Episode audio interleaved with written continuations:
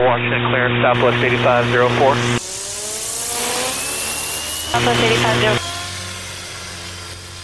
Or do you have our uh, flight plan up, or do we need to uh, have dispatch file for it? Welcome, everyone, to the next episode of Telerotor RC Podcast. This is episode one, the actual first full episode. Uh, I'd like to thank everyone who uh, has been listening and uh, giving us feedback. It's been uh, pretty exciting. Or do you have our uh, flight plan up, or do we need to uh, have dispatch file for it? What? What? No. Can you believe it? Welcome to the 50th episode of the Telerotor RC Podcast.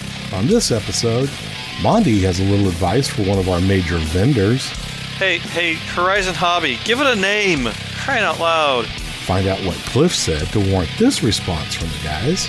Dude, dude, someone go call the police and, and send protection to Cliff. He's he's gonna be dead. Yeah, I'm seeing it now. BK Hobbies Hit Squad coming out. And might give somebody out there a good idea for a country song. yeah, and when you got all these self-driving trucks these days, you know, it's going that direction. Well, I'm waiting for the first country song I hear where the guy's like, "Hey, my truck left me." I don't know what we're going to do with the boy, but Shaggy's talking about his head again. I started having some uh, head tracking problems. And there went the family friendly version. oh, and I get a little teary eyed when the guys ask for this. For the very first time, Rich Sowers got to fly the helicopter. so sit back and join us where we talk about Nats, IRCHA, and our latest FBL review, the Spektrum FC625OH. Oh, damn it, Spektrum. Give it a name. Hello and welcome to Telerotor RC. This is episode 50, Nats, IRCHA, FBL Review, Spektrum, and the Dog Days of August. This is Robert Monty, and with me I have Michael Shaggy Parker. How you doing, Rob? I'm doing pretty well. How about you? It's been a lovely month. Mike DiPaolo, Hey people, uh, you know, we got some chill out pills for Shaggy? Rich Sowers, Hey guys, Shaggy, I got some pills for you, bud. Ooh, is it Adderall? and Cliff Lewis. Hey. That sounded like a drunk version or a very exhausted version. It's because he's on Adderall. It's the bedtime version. This is starting off great. This is episode 50, guys. Big 5 Yeah, I was just asking Shaggy because our first episode was the one we did in December of 2017, so we're a few months away from it in five years doing this. Yeah, that's getting there, man. Yeah. Yeah. It's only our imaginations that will stop us. Which means we're going downhill from here on out. Oh, man. Okay. Uh, what we've done since the last episode. Uh, myself, I purchased some Lyperior batteries for my Wraith, and actually today, as of this recording, August 21st, um, I actually soldered them up, and I uh, I put my connectors on wrong on one of the batteries. I had my positive and negative on uh, male and female mixed up. And, Bro. And, and I and I and I put it on the helicopter and I looked at it. I said, "I did something wrong." And I compared it to my other pack, and I was like, "Dang it!" But uh, I actually took it all apart and resoldered it, and all is well. I appreciate you Uh, admitting that, Monty. Yeah, no, it was. I, you know, to be honest, that's the first time I've soldered a battery. In a while, huh? I, it may it may be almost two to three years since the first time I've soldered. Wow. Well, wait, I would get in trouble. I would get fussed at when I was trying to set up a new model in my Futaba because I hadn't done it for a few months, and I would get yelled at for that. This is something you can just see. You know, the thing was is that you always waited to ask for that help until we were standing right there, we're ready to fly, as opposed to doing it at home by myself on a rainy Sunday. Well, that's when I needed the help. Was right then. Yeah, yeah, I understand. I understand. Um, past that, uh, getting ready for Heli Extravaganza and other events this fall. Mow down, maybe a trip up to Jersey. Yeah. You know, yeah. And then all the other moto stuff. Who wants to go next?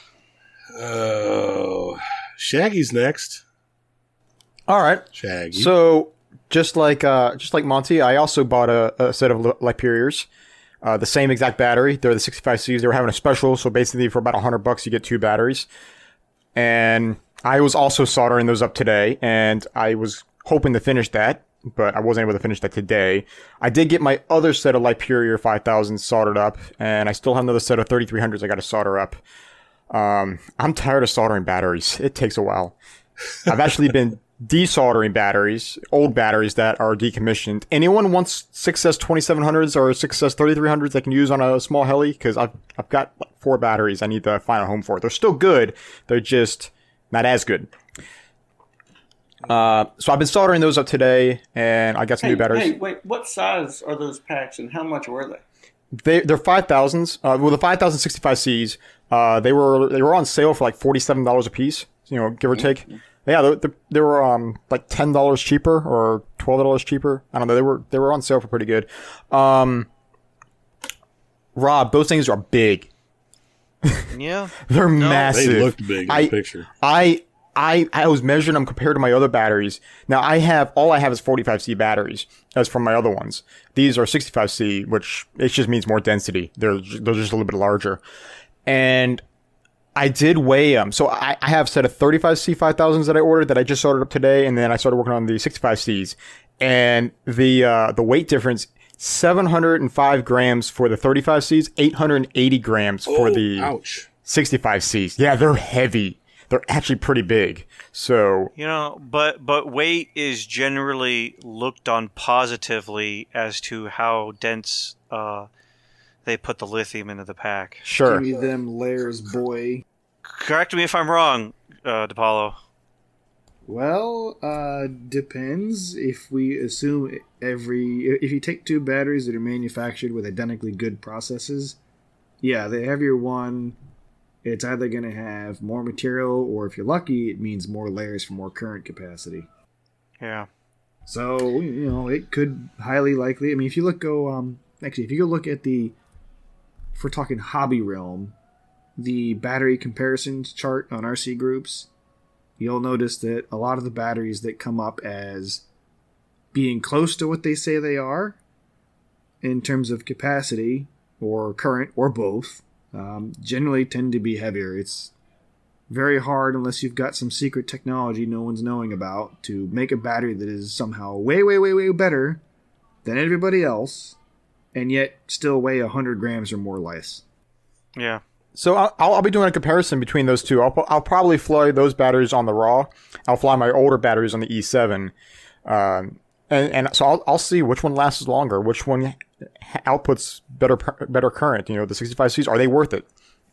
Uh, I mean, the the thing is, the 65Cs at $47 on sale were cheaper than the 45Cs. They were. like by like by like eight bucks. So I was like, yeah, why not? 65C it is. You know, this may Ah. be something like the, uh, well, as Keith likes to call them, and I, it's like the herbs and spices batteries, um, the HRBs.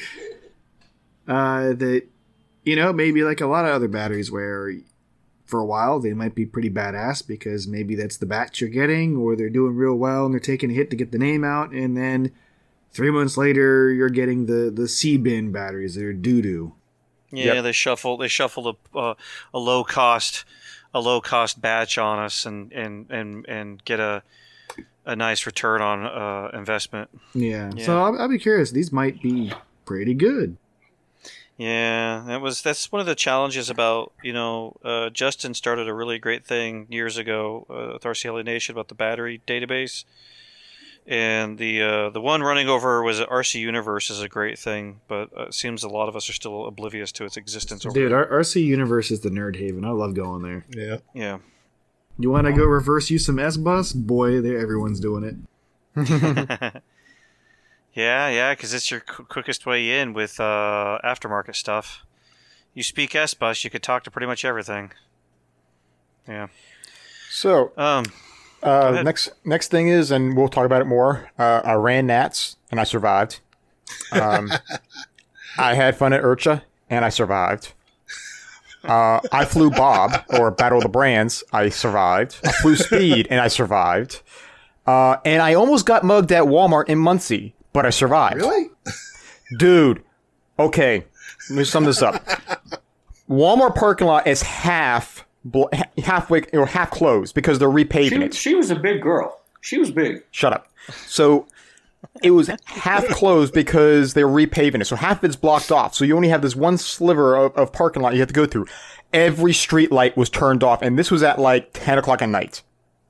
Every street light is off. It looks like the place looked like it was closed. And there's like a handful of cars out there, and everyone is stoned. Okay, that sounds like Muncie. Go on. Yeah, I had to get a few things for for Nats, and I did not think I was going to make it back into the car. Uh, I'll be honest. Most most people smoking smoking weed don't care to be committing crime. It's the other. It's the it's more extreme drugs I run into where people be like, "Yo, Oh no, give me your money." no, no, no! These people had nothing but scab wounds all over their arms, and their eyes were blood red. Cool. Yeah, and they gave a lot of weird hand gestures. You got pretty close to them to see their eyes. They're- Oh, you could, dude, they were glowing. Okay, those are Anyway. Those are not drug addicts if they're glowing eyes, dude. Uh, It was, it was creepy Wow. as hell. Anyway, They're they're they're Wow. scary. Yeah, I thought I told you not to hang around people sucking off uranium. Wow. No, I was Anyway. now, you David see, David David Letterman's al- al- alma mater has really gone downhill. see anyway, this is see Mike's brain goes to uranium. My brain goes to the devil. Just saying. I don't know what that means. Well, uh, no, Muncie. Uh, the uh, what's the name of the college out there? It's not like Muncie State or some shit. Ball State University. Yeah, that's that's David Letterman's alma mater. That's where he that's where he went to school at. Really? Yeah. Yep. anyway, uh, but based off of all of that, I I've only before I went to Muncie, I only had 30 flights for the year, and the last flights I got was with Rob at you know with Rob the week before I left. I put 24 flights on at IRCHA or at Muncie, uh, you know, Nats and IRCHA. So I almost doubled my flight count for the year, uh, just at that event. So because of that, I've kind of got back into uh, the hobby a little bit. Not fully back, but I am more interested in flying. So That's awesome. And somehow you yet managed to finish second. yeah, I, um, I don't know how you do that every freaking year, man. You don't fly. I didn't right do it last Nats. year. You didn't fly much before Nats last year, and you I flew did. less this year. Yeah. I didn't even fly Hey. the the flying maneuvers since last year. However, that did show on my scores. My hover maneuvers were better than my flying maneuvers. Um, no, it's been a it's been an ongoing battle between Angel and I. Angel beat me by a little bit last year. I beat him by a little bit this year. So it's just kind of a, a thing we're having back and forth. So he crushes me one year, I crush him the next year. yeah, that's cool. He probably did more practicing than you did, though. Maybe I don't know. Yeah, I don't know either. He's flown at another event before since since me. So Yeah. anyway, that's Okay, it. Let's move it on. DiPaolo. I know you have a pile of helicopters that you need to get flying too. Thanks, Rich or Cliff, whatever your name is. Oh, I got I got a better one. Guys, guys, guys, guys, guys. What sound does a specter make in a pyro globe Pop. if you use pinch sizing to size the links? Oh wait, that's a goblin. Never mind. Goblin makes that sound. I don't know. This is more or less a sound of uh, oh shit, followed by oh great, here we go again, followed by smack. Dude, only when you put the canopy on. You need to stop running that canopy. You flew all week without that canopy and it was perfectly fine. I don't think I've ever even seen you fly with a canopy. That's the point I'm making. That thing had 200 flights on the Bastion. The canopy had been used maybe eight of those. Number nine, it kills itself. Canopy's gone. It's in a garbage dump somewhere in Muncie. Yep. Same with the rails. Yeah. Um, the lesson here is uh, not that the Spectre is a bad helicopter. On the contrary, it's actually a very good design. I like it. It's that um, the Lynx still use a kind of brittle plastic that will last a very, very long time unless you introduce some kind of stress to them. And that means when somebody tells you, and by somebody I mean multiple people who I thought were trustworthy, who probably are, but uh, when they tell you that, yeah, you can just size a link by squeezing on them, you should probably take that with a grain of salt and consider what links you're dealing with. When I mentioned that to Ben, he tried to slap me upside the head. Yeah, I mean, for years, I mean, I even showed it to Robert and then later found out that's what Nick does too. But um, I always just took one of the balls that they'd give you spare in a kit, put a cut in it, and would just spin it up in a Dremel for a couple seconds, and that sized everything perfectly, no matter what. But you didn't have to go buy a tool because the tool came with the kit essentially. And uh, I was in a rush, so I consider this to be my fault. And uh, I was like, oh shit, the head is stiff. I can't have this. This is no bueno half the people around me said, "Oh, don't worry, just send it." But Robert knows that causes me PTSD and I lose my mind. So, uh, Self-inflicted OCD. yeah, yeah, self-inflicted OCD. You know, the the pyro flipping version of Ben. and uh, yeah, I know there's a little bit of sting to that one. I love you, Ben. But um, yeah, don't pinch the link to size it because uh, gathering up the shattered links, I noticed that the top of the one was cleanly broken off. I don't mean near the shank that will happen if you thread the ball in too far, but uh, the top where the ball goes through was broken clean off the top. On the sides, where there were plier marks. Ah, Yep. And, uh, because at first it was a little bit weird to me that this thing fell from 200 feet in the air, hauling ass, and cut its boom off so far that it threw it 300 feet across Site 5. That not a single servo, and remember, I use plastic arms so my servos don't die. Yes, SCB horns. Um, yep. Not a single one of them was harmed. Every link was present. Uh, and nothing below the head was dinged or moved in any way. So the thing basically popped a link and ate itself and then just fell flat. Yeah, it was a big debris field too. Yeah, I was a little salty. So TLDR, TLDR, because I know someone's probably firing up their keyboard warrior right now. I can hear the rage building. Oh my god, Spectre bad, what? Um, yeah, TLDR, Spectre, not bad. Pinching links bad, especially if you're dealing with plastic that uh, is brittle for the sake of strength. Yeah, I think I think when it comes to brittle for sake of strength, we're talking about how much uh, carbon is in the plastic mix. Well, it's like the synergy links, right? They were kind of rubbery, and you- you'd have to replace them after X amount of flights. I mean, most you have to. More but- plastic than carbon than, yeah, than they- carbon they were kind of. Yeah. The synergy links were kind of rubbery, I guess you could say, more plasticky, less stiff. So you could squash those or whatever. They could be half bent and they wouldn't break. But then you'd have stuff like some of the Gaui links I'd play with. Uh, if you pried on them or something, you'd start seeing white marks show up pretty fast. So uh, yeah, yeah. Don't don't size your links like that. Bad bad juju. Don't do that. yeah, Mike, don't feel Uh, so bad. I was doing that up till about a year ago. So tell Well, did your shit explode? no, because Ben slapped me before I ever did it. And I don't fly like you, See, y'all. see, I slapped me on that topic, and then I was like, "I'm in a rush. I want to fly," and I, Huh? I went against everything I do, and still did it, and I was dumb. To be to be fair, DiPaolo was not putting any load on that model when it exploded. Yeah, no, I'm glad to hear him saying. I'm glad to, hear that that was the actual problem. And um, again, you know, Ben slapped me first. So, uh, but I'm telling you, I did that up until just recently. I would, if it was just barely tight, you know what I mean, just enough where I didn't want to get a tool out and resize it. I just get a pair of pliers and you know, with it, Yeah. you know, not not Nope. not with no teeth in it. You know, I mean, just a Not smooth jaw plier. ever, ever again. Squeeze it, roll it a little bit, and off I went. Especially on small helicopters.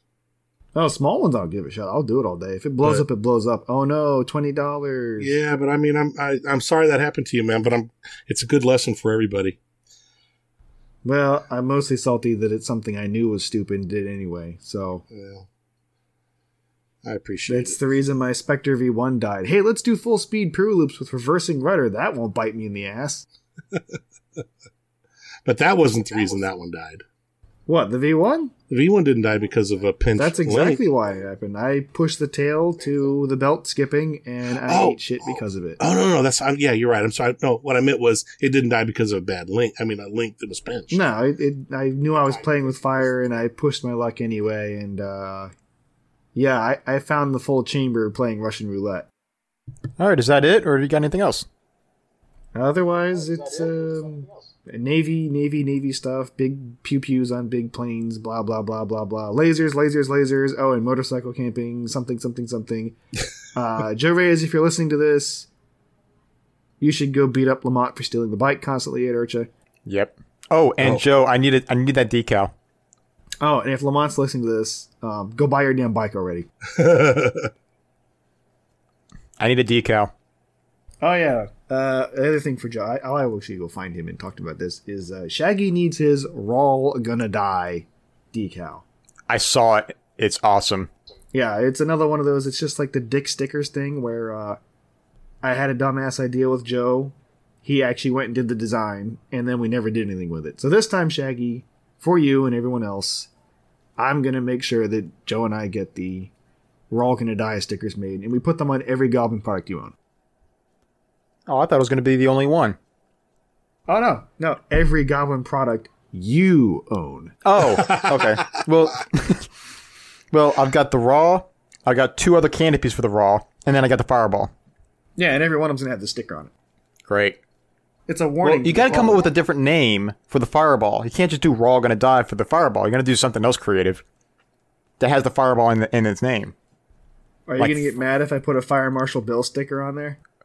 Ooh, that would work. Let me tell you something.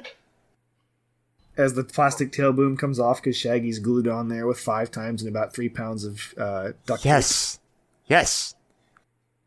Like I said, I- I'm all I'm all about warning the public of imminent danger. Yes, do it. Uh, yeah, I guess otherwise, uh, who's next? Cliff or Rich? I, I'll go. I, I'm, I've got listen than Cliff Scott, man, because um, I haven't done as much. Um, I did sort of go to IRCHA, sort of Twice. twice. So I sort of went twice. I actually did go twice Mhm. for short periods of time. Um, we can talk more about that later, but uh, yeah, I did. Did you even get out of the truck the first time? Yes, I got out of the truck the first time. Okay. Remember? No, that's why I asked. Oh, you. Uh, I saw you at the gas station. I barely remember you coming to the field after the gas station. When I went to the field. I got out, talked to people, um, gave some blades to someone, talked to your daughter, talked to a couple other people, Jay, Andy, and then I think that's about the time I left. I was there for about a half an hour. But we'll talk about that. Um, hey, I got the new gasser done. It's ready to fly, but haven't my flown God. it yet. Um, but it is ready to rock. It's done. It's finished. Nobody give me shit. It's done. I will not be wrenching at it at Helix. I, I, I do know somebody that wants to buy that from you if you want to sell it. Who wants to buy it from me? Sean, Oh, yeah. No, finished now. I'm gonna fly it. Um let's see. So I also did something I said I wouldn't do, and I bought another raw, electric raw. Kind of excited about that. I started it. Um, it's got a motor in it and a speed control and servos, so it's coming together. Um, and then I sold some stuff to pay for that other stuff. So, um, anyway, I think that's where I'm at. Getting ready to head out to uh, Helix. I hope everybody else is. The deadlines are looming for um, getting registered and getting the discounts. So, Well, we shall see uh, if a certain replacement helicopter from a good friend shows up in time. uh, well, If you can fly mine. you You, can fly one of my helicopters. You just need to show up, man. I got it. You can fly anything of mine. I'll even let you tune it the way you like it. I don't. Bro, Nick Maxwell offers his stuff for me to fly when my shit blows up, and I still say no. I just don't do it. You're not. You're not going to hurt my feelings, man. You know that. It's, you're welcome to fly anything I got, and you can tune it the way you like it. It'll hold together. I just, I just don't like using other people's stuff. It's not like a feel thing. I just Oh, feel like a beggar when I do it. I don't like, dude, I don't like flying other people's stuff either because I don't want to tear their stuff up. And most of my friends spent eight years building their crap, so you know. Wait, wait. There is one helicopter owner. I will fly his stuff. Who's that? Joe Reyes, because half his helicopters I've tuned them anyway. I thought you were going to say Shaggy's. Bro, that black nitro spent like six months at my house one time. All right, I'm good. Cliff, you ready to rock, bud? I can. I really haven't done a whole lot. I've gone to a couple of fly-ins. Had a had a good time there. Uh, Lamont drugged me up to Ohio, to the Ohio Super Spreader, uh, where uh, Gucci tried to not tried to did Did uh, COVID infect. I don't know. It was it was a large number of people. It was oh man. it was a lot. It was somewhere between ten and fifteen, probably. Oh jeez. Bound to happen. Dude, that sucks, Um, man. So yeah, that, that did kind of suck. Lamont was great though. He uh, he drove me up there, gave me a place to stay while I was there. Had a good time. Had a really good time hanging out with a lot of people that I don't get to hang out with most of the time. So that was fun. Um, went to IRCHA. Um, that was a good time there. Um, of course, we we'll get into that in a bit, I guess. Um, getting ready to go to Heli Extravaganza. Uh, it should be should be a great event. I'm really looking forward to it. I am, too. Um, Yes, the the facility's great. I just I love the place down there. That's that is my favorite place to go to. Yeah, mine too. Uh, just so everybody knows, no truck yet. Uh, Oh. It is still in the shop. It was. It broke down eight weeks ago. This weekend, it has been in the shop for seven weeks as of this past weekend. Damn, So, still. Um, and I did not buy some. I can't remember what you guys called it. Li, like li- your Lyperior batteries. Um, I had a fella, um, he actually is local to me. Um, he's uh, putting together SMC packs. I don't know if you guys have tried those. I know you've seen them. Lamont has them. Um, Paulo, you've played with them, I think, a little bit with Lamont stuff. What, Lyperior or No, S- SMC. SMC.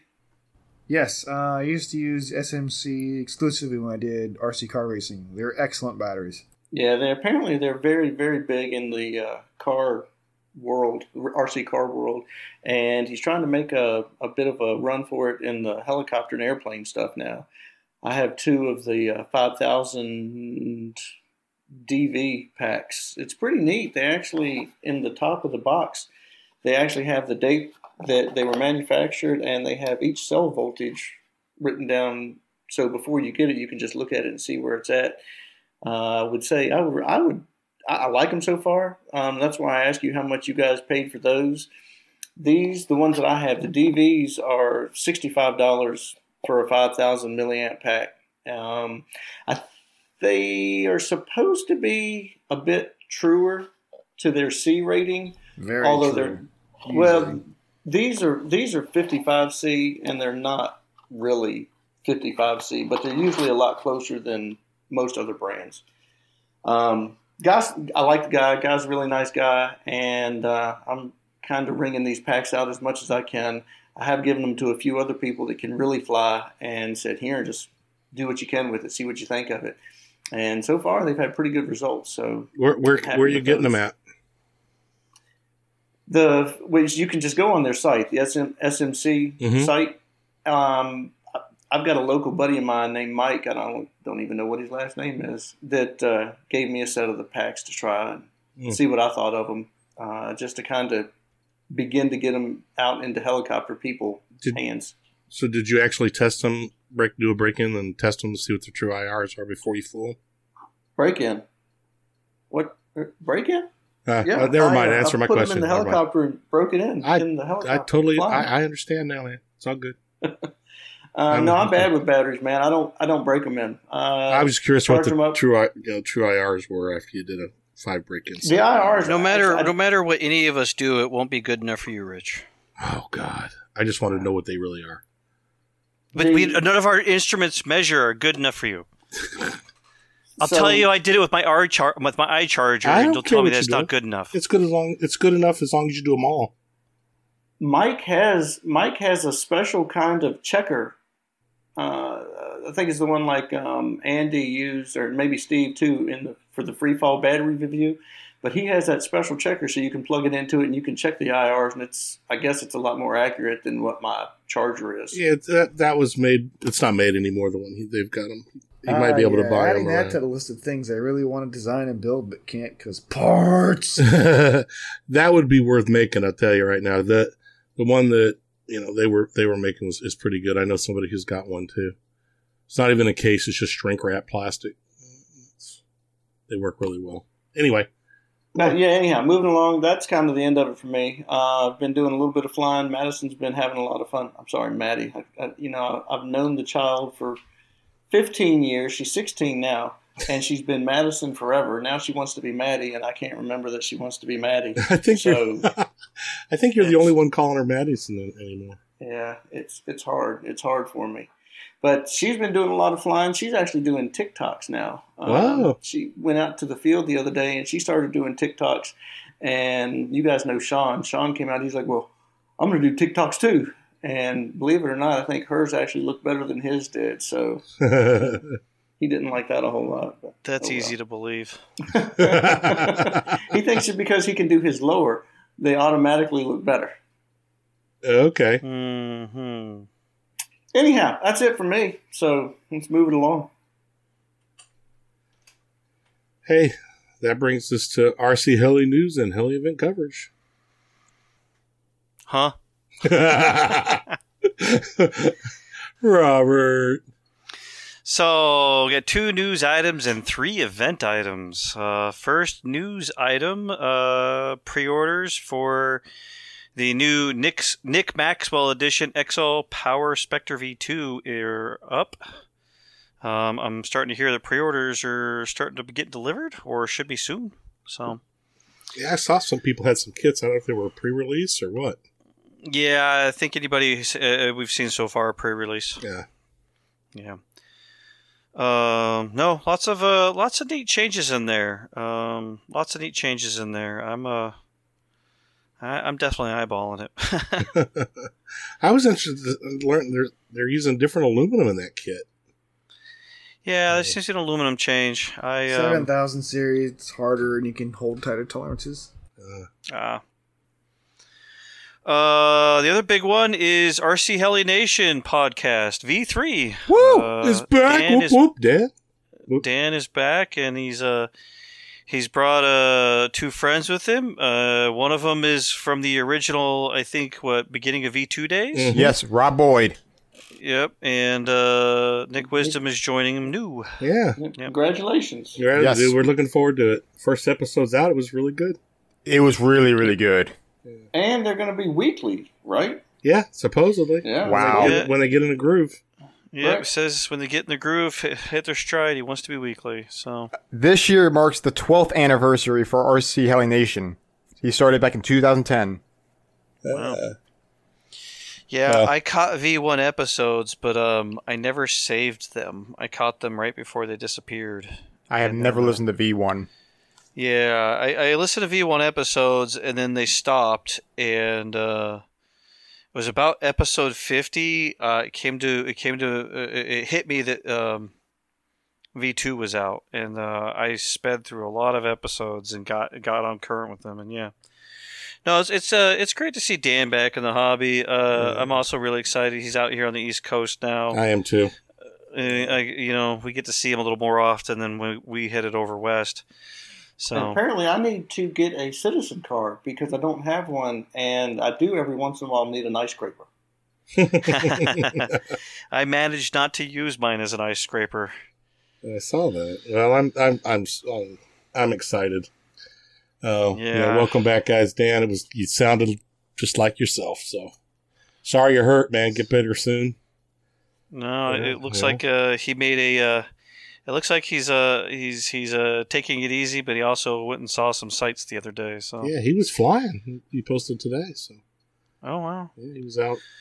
He said weather weather here in Virginia was no good for flying. Yeah, not today or yesterday. Well, here yesterday was it was pretty good. I just couldn't get out, and then today I was going to go out, and it was not good till late this afternoon. I wasted a whole day yesterday in the house. Whatever. Anyway, Mm, I've been so- anyway, go ahead. Let's, I, I also have uh, an announcement, real quick. Uh, I meant to mention this earlier, but just for the record, stop asking me. I did not edit the last episode. Was it that bad? I've been getting a lot of messages.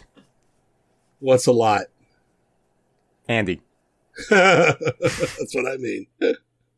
Did Andy reach out to you, uh, uh, Rich? No, he didn't, but you got to learn sometime. He said he was going to. Well, he didn't. He didn't. I don't blame him. Uh, it is He what said he it is. gonna You got to you. learn. You got to do it. You gotta learn. You gotta do it. Yep. Oh, yeah. And the way you're going to do No. it is to learn it. If you guys talk over each other, f- you. Anyway, you see, you understand what I'm talking about now. yeah, you talk over it, you're just going to be f- you because it's just going to get deleted. Yep, It's exactly. not getting getting reorganized. F- that. Oh, that's what I've been go. doing. I know. Well, I could see at minute marker 58, I'll be asking Rich to put a bleep in. A couple of them. uh, next up, uh, hell event coverage. Cliff, take it away. And Rich. Urch, Yes, Urch- Urcho. Urcho. Um, so I guess I guess I got there before Rich did, but there was already quite a few people there when I got there. Uh, John Allen, uh, Tom Shin, Dan Murnane, uh, of course Jay was there, um, and then people started piling in pretty quick after that. A lot of people, all the normals, um, Andy, Steve. Uh, Alex, of course, you know, just it's going to be a gajillion people. Jimmy Tate made it down. That was it was good to see him come down. Um, Brandon Cooper came over. I think uh, both of those guys actually flew my helicopters probably more than I did the whole time they were there. Uh, the really neat thing it was it was nice to get Jimmy flying an SAB model. So he didn't complain though. He didn't didn't complain at all. He just hopped right in there, flew, went over, charged the battery up when he was ready to, and got the helicopter and went flying. It was great. Awesome. Um, Rich, you came two times. I did. You want to talk about that? Oh gosh. Um yeah, well I I drove up um told you guys I was on my way and um about 10 minutes out about a mile mile or mile and a half from the field I get a call from my wife um and she let me know that our air conditioning was out. And um the issue with that truly was that Austin's 10th birthday was that week and um we had family coming in from all over the country and no AC was not an option. So um, she was already a little upset with me for going anyway, just for the reason we had family coming in. But um, she called. I pulled in, gave everybody my best, and then left um, to go back an hour and a half home, hour and 15 minutes to take the air conditioner out of my trailer so that we could use it in the house. And you know, I got one of those big room style air conditioners in my trailer, and we could use it in the house until I could get the air conditioning guy here Saturday morning. And um, he got over here Saturday morning. Took us a little while to get things figured out. Figured out what it was, got it working. Um, and by that time, my daughter had gotten here with a granddaughter I hadn't seen since Christmas. Played with her for a few hours. Um, then decided to go ahead and head back Saturday evening, and it was what about nine or nine thirty before I left here. Um, by the time I got up there, I actually had been later than that. It must have been around ten because I didn't get up to back to um, RCHO until what about eleven? I thought it was later than that, but Yeah, it may have been 11, 11.30. It was late, um, but it was awesome. First time I ever got a standing ovation from everybody that was at a fun fly. um, as I drove in, because I think a bunch of people didn't think I would come back. I almost didn't, but I wanted to see everybody, and um, it was killing me not to be up there when I started seeing all the stuff. And um, I'm so salty I didn't get to go. yeah, yeah, yeah. it was a good time. And It The uh, thing is, it- this is ironic though. Like going to IRCHA, right? I told everyone I'm not going. You know, back when the gasoline was five dollars and all that, wrote it off. Said I'm gonna go to Urcho instead. So it's the week of Urcho. I'm looking at it. Yeah, Cliff's like, "Are you going?" I'm like, "No, I'm not going." So Cliff was going. He asked me. Rich asks me, "Are you going, Mike?" I'm like, "No, I want to go to Urcho. Yeah, I'm gonna try and go to Urcho." And uh, the week of comes and I realize, okay, I, I want to do. Uh, I'd like to stay the night if I go there. Mhm. And it occurs to me there is no goddamn place to put a tent there. We could have made a place for you to put a tent. or you could have asked somebody maybe if they had an extra spot in their camper. That too. I mean, that's the thing. I, I, I hate being a beggar like that. I don't like doing that Oh. last minute. I hate it though, right? I know people I say get it. yes, I get it, but it doesn't hurt people's feelings. It Just but I was like, God damn it! Like I was looking, like there's nowhere to put a tent. It really is, unless I go on the other side of the airfield and hope I don't get hit by a plane. So I kind of shot it down. Because the thing is, right, if I'm going, Alexis was really excited to go because uh, her and Leslie's are friends. and they love to swap horrible information between uh, themselves about Dan and I. So, I mean, who, who am I to deprive two ladies of their amusement at Dan and I's expense? and yet you did. Yeah, you know, it's probably better for the both of us. Yeah, I mean, I it was fun. I, when I got there, I got there late, and I was still up till like four in the morning. We were out there bullshitting and talking. Yeah, I know. It looked like it was a hell of a lot of fun. I got to find a little box trailer or something to push my ass into. You definitely do. They, Maddie turned 16 uh, down, next- well, it was a day or so later after that, but they made a cake and cupcakes and gave her a, a good birthday Birthday. party down there. Um, she really, really liked that a whole lot. She, Uh, that- that's awesome. Yeah, I mean, that's that's the probably one of the best birthday parties that she can remember having. That's the thing. Like, Ur- like all the Urcho people are just they're fun. You know, I guess it's like the the Virginia North Carolina family. So like, I ended up going to Urcho just because Joe Reyes was like, Bert told me if I don't show up, I'm a bitch. So I gotta go, Mike. Can you be my co-pilot? And it, this is like Sunday night before Urcho. I'm like, bro, I didn't I didn't plan for any of this nonsense. He's like, come on, man. If if you go, we can bring the truck and you can bring your stupid dirt bike. And I told him, all right, fine. If I if I bring the big one, uh, I'll bring the trailer so you can have the little one. Which he, I'm salty about it, and he is too. But he didn't get to ride it at all during Urcho. Yeah, but, but Lamont said he loved it. Oh, Lamont thoroughly reviewed the Grom. And I'm still going to call him a pansy bitch because I even offered to him at IRCHA on what I believe is probably a square mile or more of land. Still did not ride the T7, despite the fact that there is nowhere he could have hurt himself or the bike besides dumping it like a weenie in the grass. So I hope he listens to this podcast and hears me publicly calling him a punk. Who did this? The Lamont. Oh, He yeah. spent like half the event riding the Grom around. This is, I guess, for our heli listeners, this is the equivalent of uh, someone flying a 600 around all week, doing great with it, being offered to fly a 700 with zero strings attached, and then pussing out because it's 100 millimeters bigger. well, that's just kind of Lamont. And he had his Segway, and Joe didn't get to ride that either. Oh, I know. I know. Joe is Joe's visibly upset. I feel terrible about it. I'm probably never going to get to do that again. Bring the truck or trailer on his truck because of this. Thanks a lot. But anyhow, Urcho was it was fun. It was it was not a sanctioned event. Um, didn't have to pay any kind of landing fee. You did have to pay for food, but the food was great. Uh, I'm sure you guys have listened to the other podcasts. You know they had I think McGrady, Lincoln, Jay. Um, no, I'm forgetting. I'm forgetting people. I know, but anyhow, they smoked uh, butts and they smoked like they were hours hours and hours maybe 14 16 hours of smoking butts and they were great. They were fantastic. Mm. and anyhow like you know how it is at Urcho and or RCHO it's just a fun place to be. Everybody had a good time. Rodney cracked his head open. We got to call the uh, fire department there. I so um, again I'm sure you guys heard. Andy came and got me out of the camper and he's like oh, I think you need to come check on Rodney. He fell. I'm like, oh, man, I'm getting ready to go to bed. I'm like, all right, I'll be over there in a minute. So I'm, you know, putting my clothes back on. And, you know, I'm used to people coming and saying, hey, I think you need to come and check on. And I'm like, yeah, right, whatever. I'll be there in a minute when I get there. And I got over there and I'm like, oh shit, he's he's bad off. He was didn't know he wasn't even awake when I got there. oh wow! Oh, and my God, what did he do? his say that again? I said, "Oh my god, what did he do?"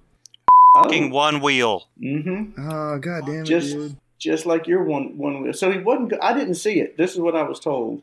He'd gotten on it. It was Andy's. He'd gotten on it. He was riding it around. He wasn't even going fast. And he got to this one spot and was almost stopped. Tyson was kind of right there in front of him. He was almost stopped and fell off of it backwards.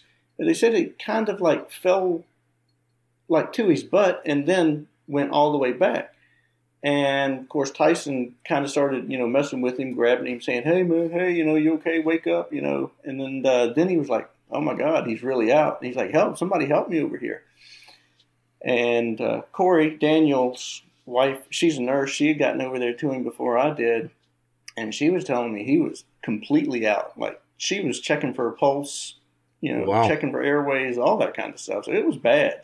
And by the time that I got there, he was still out and he was snoring really bad. So he wasn't protecting his airway really good at all.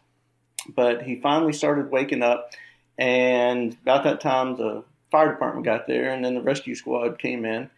And I tried to convince him to go to the hospital because he had this cutie little EMS girl that showed up, and I, I was going to the hospital with her just because.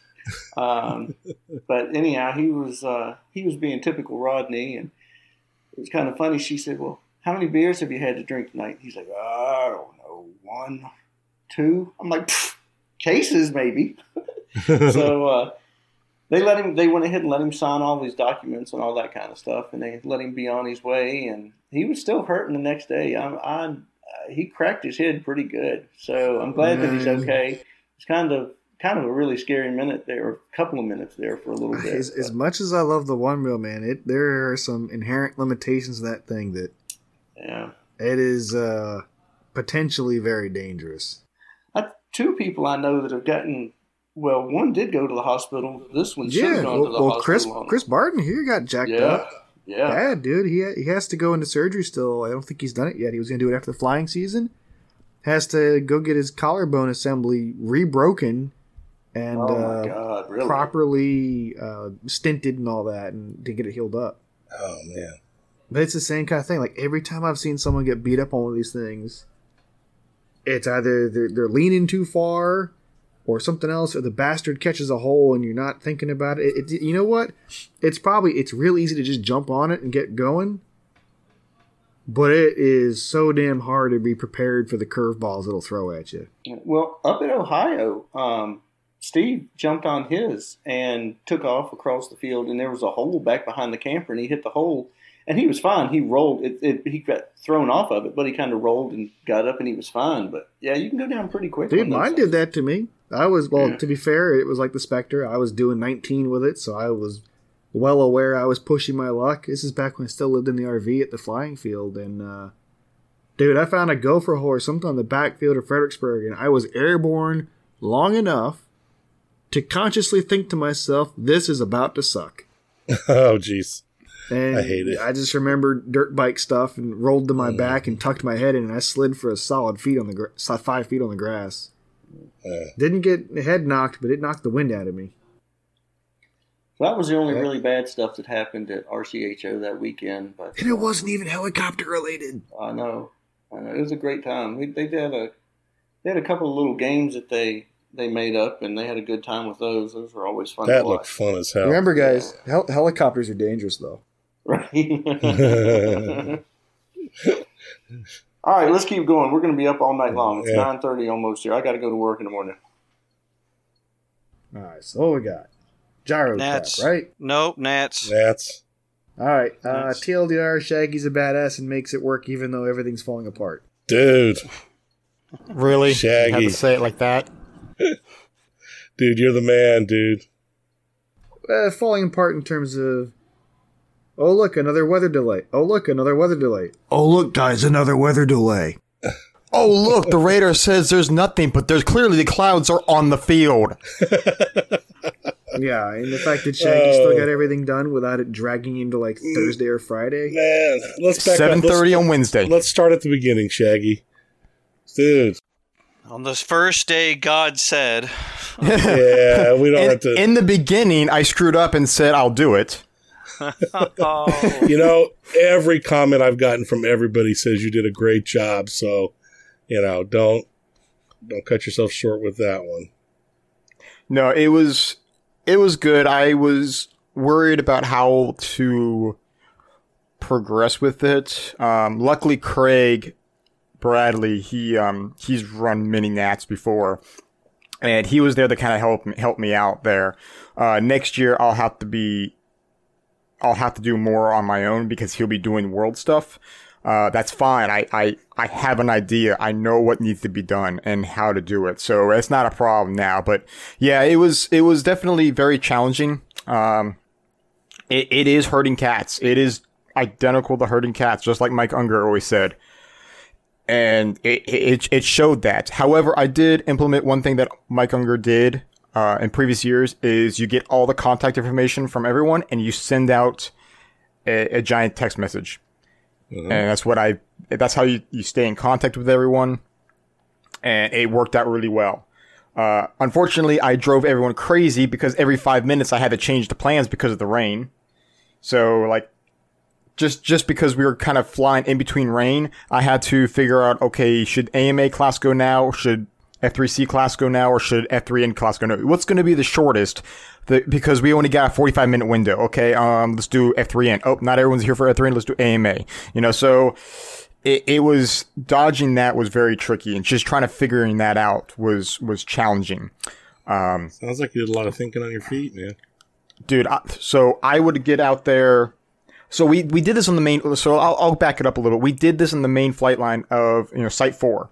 Uh, we weren't able to do Site Five this year. We had to do it on Site Four, which is a challenge because on Site Five previous years we've always set up two flight flight lines. One would be parallel with the, with the field, and one on a forty five. So we do the forty the forty five angle uh, flight line for the morning because the sun is usually it comes you know the, the flight line is usually set west to east so um, the sun comes up in the east you know, obviously you can't quite see so we'd always have 145 so the sun's at our back can't do this on site 4 unless we walked way the hell out in front of the field which was not possible so we had to start no no earlier than 9 o'clock in the morning which is a problem in itself, but we had to work with that. Uh, and then of course you throw this factor of rain coming in. It, that was another issue. So nine o'clock was the earliest. I would always get out there at seven thirty. I would always be out there seven thirty so I can get the trailer you know set up, get everything outside set up, get the generator out ready to go, uh, and, and then just start getting ready and start getting people there and getting them ready. So that was the initial start of it. Uh, so I was there as early as possible, and I wasn't done until about 9, 10 o'clock at night. Uh, even though after everything, I still had to do Nats News. I ran Nats News, so every day I had to write an article of how the event went. And that took me a little while to do. I would be out in dinner with the guys, but I'm still writing Nats News. I'm still on myself and just write, typing it all out, get, going through pictures, editing the pictures, getting them ready to be published. Uh, I would still be doing that. So Sunday came in and we basically the whole entire Sunday was just painting the lines, painting the fields through an F3N course and an F3C course. And that took pretty much the whole entire day. And then Monday morning we started with the actual, uh, you know, with the actual Nats. Um, so Monday was full, um, it was pretty flawless as far as, uh, weather goes. It was, it was pretty hot, uh, and sunny and uh, we didn't get as many flights in as we wanted to. But that's that's the you know unfortunately you know, I mean people you can't really get as many as you really would want. So moving on to Tuesday, Tuesday was a giant wash with rain. We got hardly any flights in on Tuesday, so it all fell down to Wednesday. We could have made it on Wednesday if it wasn't for the clouds being on the on the freaking field but somehow we managed to get we managed to get three flights of F3N, three flights of F3C, um, and two flights of scale. So for AMA classes, I finished them up on Tuesday. I went ahead just so we can get this done. I had to drop two rounds of AMA class. So instead of doing seven rounds, we did five. I made sure everyone was okay with that. They all agreed because this year, since it was team selection, F3C and F3N had to get done. And F3C had eight rounds this year. We could have done seven, but the only reason why we did the full eight is because uh, Deanna was, uh, she is Knob's wife. she was in charge of all the scoring, and that by you know, big shout out to her. She was basically everyone's hero for the event. She is a machine when it comes to typing out the scores and getting the results pretty quickly. I mean, once she has all the paperwork, I'm not joking. Five minutes, the results are out. It, was, and I'm not, I'm not exaggerating at all. Five minutes, she had the results out. So huge thanks to her. Uh, she was, I, she got all that taken care of. She managed it all. She was very organized with getting the results out really quickly. So big thanks to her. The reason why we did eight rounds for for uh, Worlds is because that's what Worlds would be. I mean, for for F3C because that's the way that Worlds would have been issued. And we were going to do seven, the typical seven that Nats uh, runs, but the reason why we did eight because she wanted to test her her new system, make sure that it was working properly, that the scores, uh, that everything would be calculated properly, and, it, and of course it worked. It proved her system was was perfect, so it worked flawlessly. Uh, but that's the reason why we had to do that extra round for F3C. So uh, everyone agreed for for AMA to finish on Tuesday with five rounds, so we got that done and taken care of. So then it was just a big crunch to get F3C and F3N done on Wednesday. So and we also had scale 518 scale to get to get their rounds in. So we got we ended up three rounds of F3C, three rounds of F3N, and two rounds of 518 scale, and we finished by 7:30 at night or in the evening. So it was a very, very long day, but we had to get it done Wednesday, or we were going to have to pain in the flight line somewhere else, which luckily we got it done. Everyone was okay with staying up, or staying out the field longer than normal to be able to get all this done. Uh, it's a big, you know, a big shout out to all the, all the, uh, competitors. They worked with me really well. Uh, it was still difficult, but everyone was very, uh, cooperative and they realized that we had to get this stuff done. We had to get it done by a certain time that we had to get, you know, that, and also the schedule was going to flip flop around because of the weather. Uh, they were all very understanding on that and they worked with me on that. So big thanks to all, everyone who competed. But, um, so next I want to get to some results, uh, for the placement of everyone. So overall we had 19 competitors that, that, that joined. Uh, and this is through all the classes.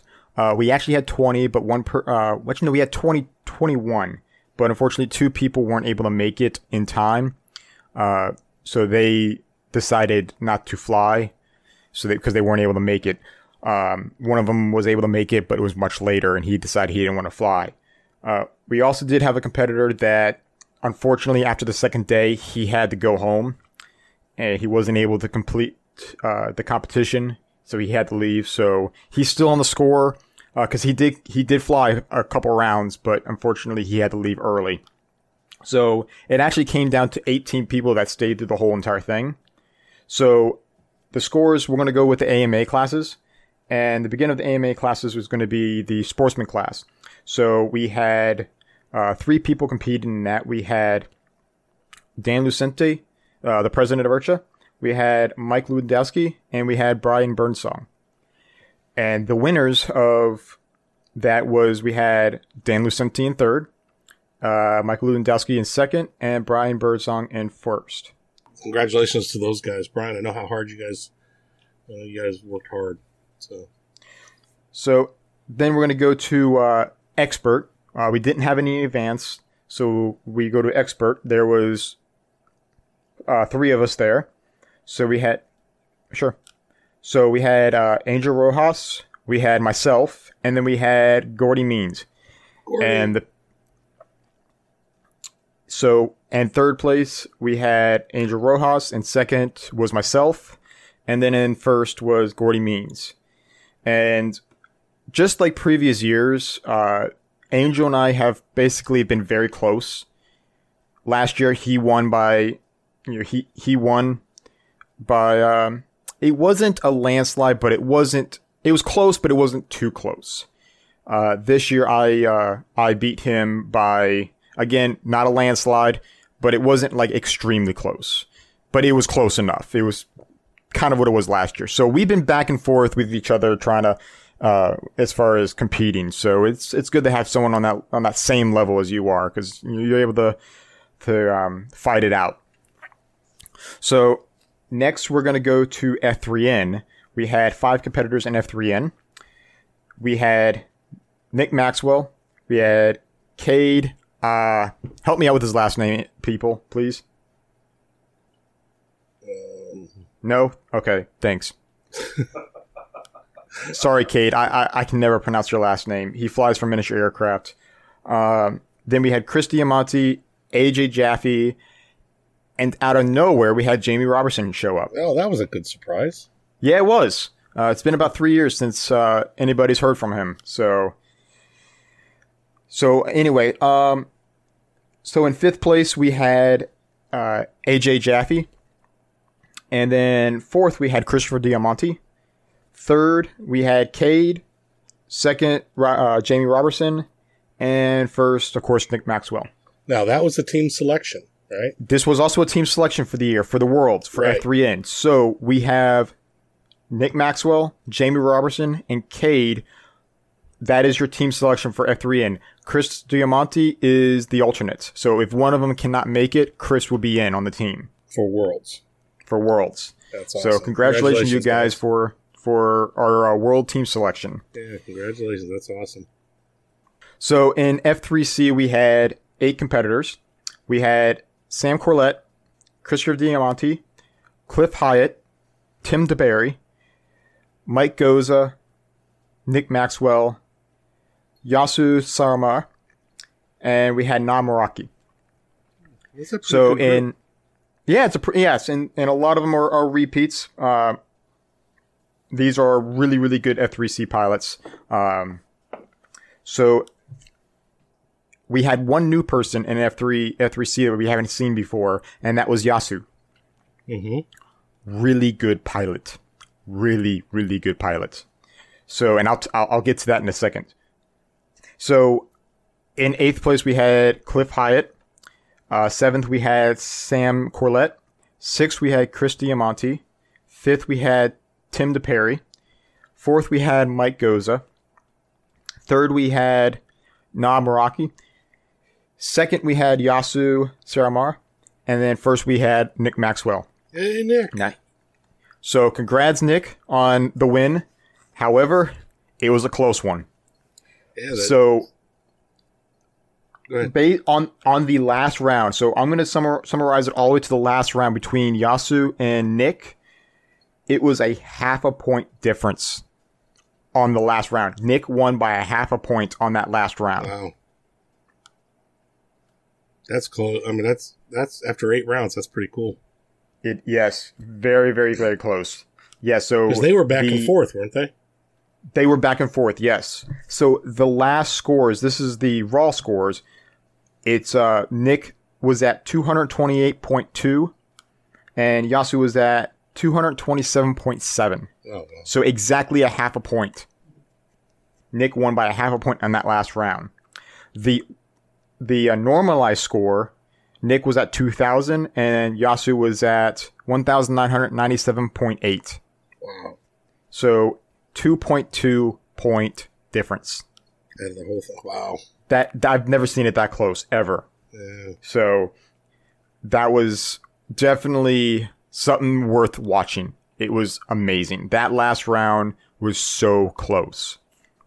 So congratulations to Nick, Yasu, and Nob for first, second, third for the Nats. That's- mm.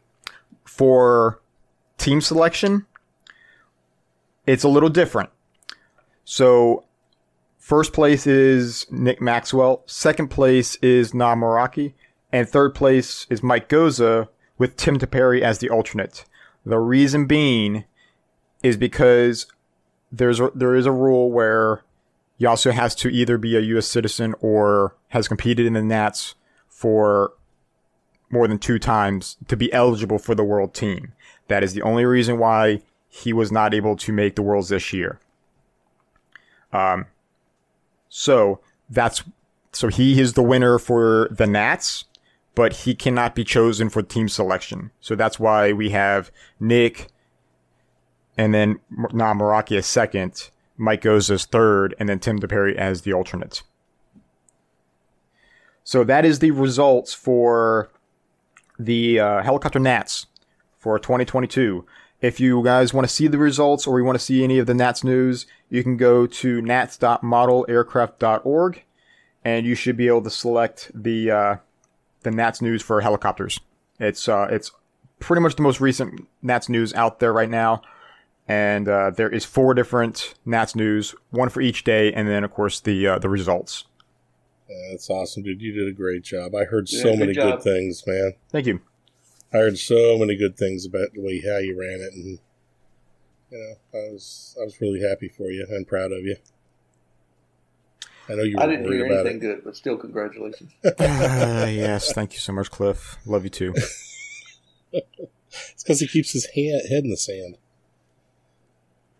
So it it's um it was a lot of work. It was definitely a lot of work. It was Yeah. what I, I it, it's what I expected. I just was worried about keeping everything running. And if it wasn't for the rain, we would have finished a lot sooner. I probably would have gotten all seven rounds in for for the AMA classes, but we had to make some sacrifices, and everyone was okay with that. Yeah. So Well, we got great. it done, and I guess until next year. Uh, congratulations, Shaggy. You did a good job, man. Thank you. All right, next. Urcha. Oh, great, me again. Well, you, you Mike showed up too, Mike so can help you. you, Mike can help Yep. you with this one. Yeah. So, okay, Wednesday is I summed it up as Nat, Okay. so we're gonna start Thursday, and So was Thursday the first day of the jamboree this year? Wednesday was, but I was Right. having fun finishing up Nats till nine o'clock at night. So Thursday was my official day. I started Speed Cup on Thursday. Thursday morning, um, I went head over to the Speed Cup. Uh, Charles Booker was the one that That's good. was running it this year. I unfortunately was not able to to do both at the same time, so Charles That's took the rings on this one, and we didn't have a heck of a lot of competitors this year. Uh, but we we had about I think six or seven, so it's a little bit less than last year, but that's all right. Uh, I I did help him get the course set up. Uh, I actually helped him on Wednesday get the, the the course set up during the rain since I couldn't do anything. So while I was waiting for the rain to die, I went out there and we measured out the course and got some flags there, and then eventually Josh, who is one of the AMA staff, he uh, eventually got some poles and got it helped to get uh, set it up, set up the course where we marked it at. So I entered my R5 into it. So I put a new motor in there. I put a Power 750 56L motor into my R5 with a 22 tooth pinion. And I got I w- and I cranked it up to 30 from 2800 RPM to 3200 RPM. And I went a whopping 2 miles per hour slower. What what head speed last did year. Uh, um what's his name's explode? Justin's. Justin, Uh, 36 with the Rail 606 blades, which is what I'm using. So I've got a a slight safety net. Though I found out that Charles actually ran his, he's got an R5 as well, at 37. oh, Um, and then and then he- realized that he wasn't gaining, he was just gaining more noise and less battery time versus speed. So he backed it down to 35, and he's been happy with 35. So I'm gonna keep mine at 32. But uh, yeah, the fact that I slowed down means that I have lost skill. So I, I just I did 127 average instead of 129 average. So I'm still slow, but I just I haven't I haven't flown it since last year. So I haven't done like speed passes since last year. So what do you expect? I'm not gonna. Uh, I, you know, it's a pucker factor because you're letting the model basically fall to the ground, and the only thing that's stopping you from slamming into the ground is pitch, not. And, I mean, collective. You know, not pitch on the elevator, but cycle or um collective. So that is the only thing that's stopping you because if you move the pitch, the elevator, you're gonna slow down. So you want to go full positive or, or, or transition to positive, and that's going to upright the model from a vertical dive. It's it's a really weird transition, but I'm just not used to that because it's been a while since I've done it. So I'm I'm like I'm panicking. I'm I'm trying to be safe and pull back on elevator. And well, what am I? Guess what? I slow down. So I just got to get used to it. But Charles did an amazing pass with his. He got an average of uh, as like 161 was his average. Like that's fast. That but he's basically maxed out the R5. That is about the max that you're going to get out of that helicopter. So it's a 600 size helicopter. So that's pretty impressive. Um, so I didn't do very well with the R5, and that's okay. Uh, there was one guy that wanted to enter enter in the uh, the the the 120 meter course, so the smaller class. He was the only one, so I looked I looked in the in the car and I saw I had my fireball there, and I said, "Eh, why not?" So, but once again, I've gotten I went 20 miles per hour slower on that than I have in previous years because I used to get I gotten an average of 99 miles per hour, top speed of 104 uh, but I got like 76 as my average. It was pretty bad. But also, I had a very old battery in there because that's the only thing I had charged. So, is what it is. But it was to give that guy a little bit extra competition since he was the only one flying in the short course. Uh, but there was there was um, every year there's always got to be one spectacular carnage, and that was unfortunately Blunton. Is that how you say his name? The guy from Puerto Rico. I don't know. Anybody? I wasn't Yeah. there. Bluton? Blunton? The, the the SAB pilot from Puerto Rico. Was it Blayton Riviera you were thinking? Yes. The guy's name? Okay. He had a Goblin Comet, and he got an average of 176 miles per hour. Uh, his fastest was, I believe, 178. Yeah, it was 178 was his fastest, so he averaged 176. That's really good. On his last pass, his third flight last pass was his fastest flight period of 178 miles per hour. And he I, he went back to idle or he went back he idled down and he pulled back up an elevator to climb to to, to stall it and so he can come back down, but he already lowered his head speed and it just fell out of the sky. It tumbled, it chopped the boom off, and it was just confetti raining from the sky. That sounds like a familiar experience. I feel for this man. Yes. So it didn't explode, it just fell out of the sky and chopped itself oh. on the way down. And it turns out based off looking at his at his logs on his VBar and looking at the carnage, his he has a he was using a JST connector for his receiver pack. One of the ends came out. That was it. So it, he lost receiver power, and servos went limp, which caused the blades to strike the boom, and the whole thing fell out of the sky. And it's probably sitting in a trash can in Muncie. It was unfortunate. It was uh, he, he had it dialed in. He was doing really nice speed passes, so it's very unfortunate Yeah. to see that. It's kind of like how people reacted to Frank's jet crash, just horrified. You know, helicopters are very exciting to watch crash, but when you get models like this that are dialed in just right, it's a terrible sight to see. Yeah. Uh, after speed, I pretty much just I, I didn't do anything. Thursday was kind of a blank. Um, there was stuff going on. And I just basically did other things, so I didn't do any flying after that. And then we follow into Friday, where I decided to start flying my raw because little did I know, uh, I've been voluntold to fly Battle of the Brands for Kontronik. So I have to fly now. So, and I haven't flown my my raw at all yet.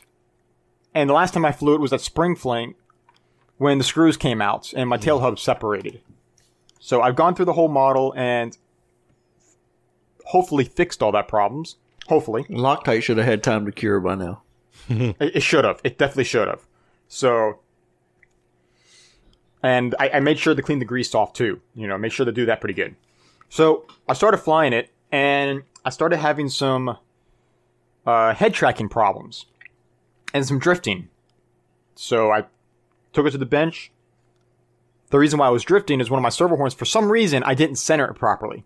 I, I don't know why. Maybe it was midnight. Maybe it was dark. I don't know.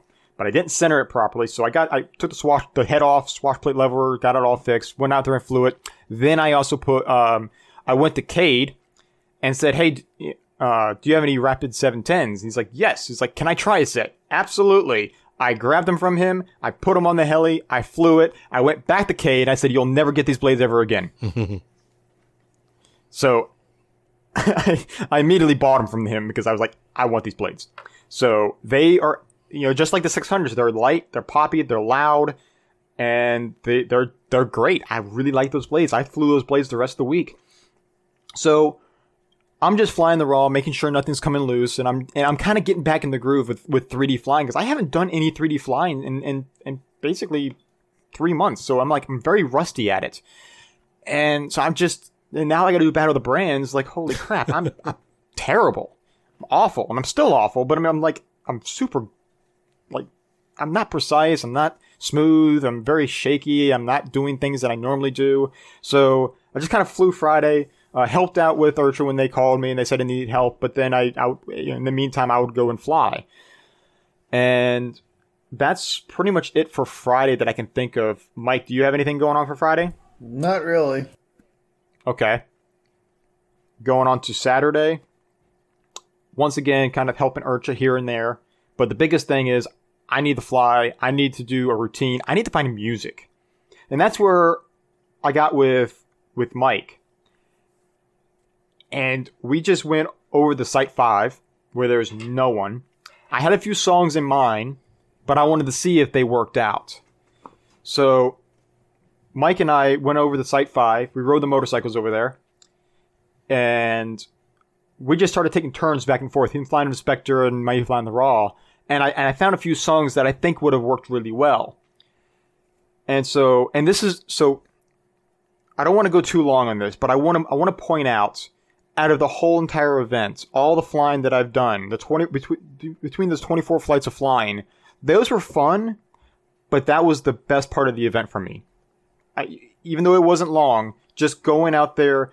Yes, there's 300 some people out there where you can fly with because we actually were kind of lined up. We were flying with Nick at first, and I just I told him I was like, I want to go somewhere more private because I just I need to focus. I need to listen to music, and I just need to focus at where it's quiet.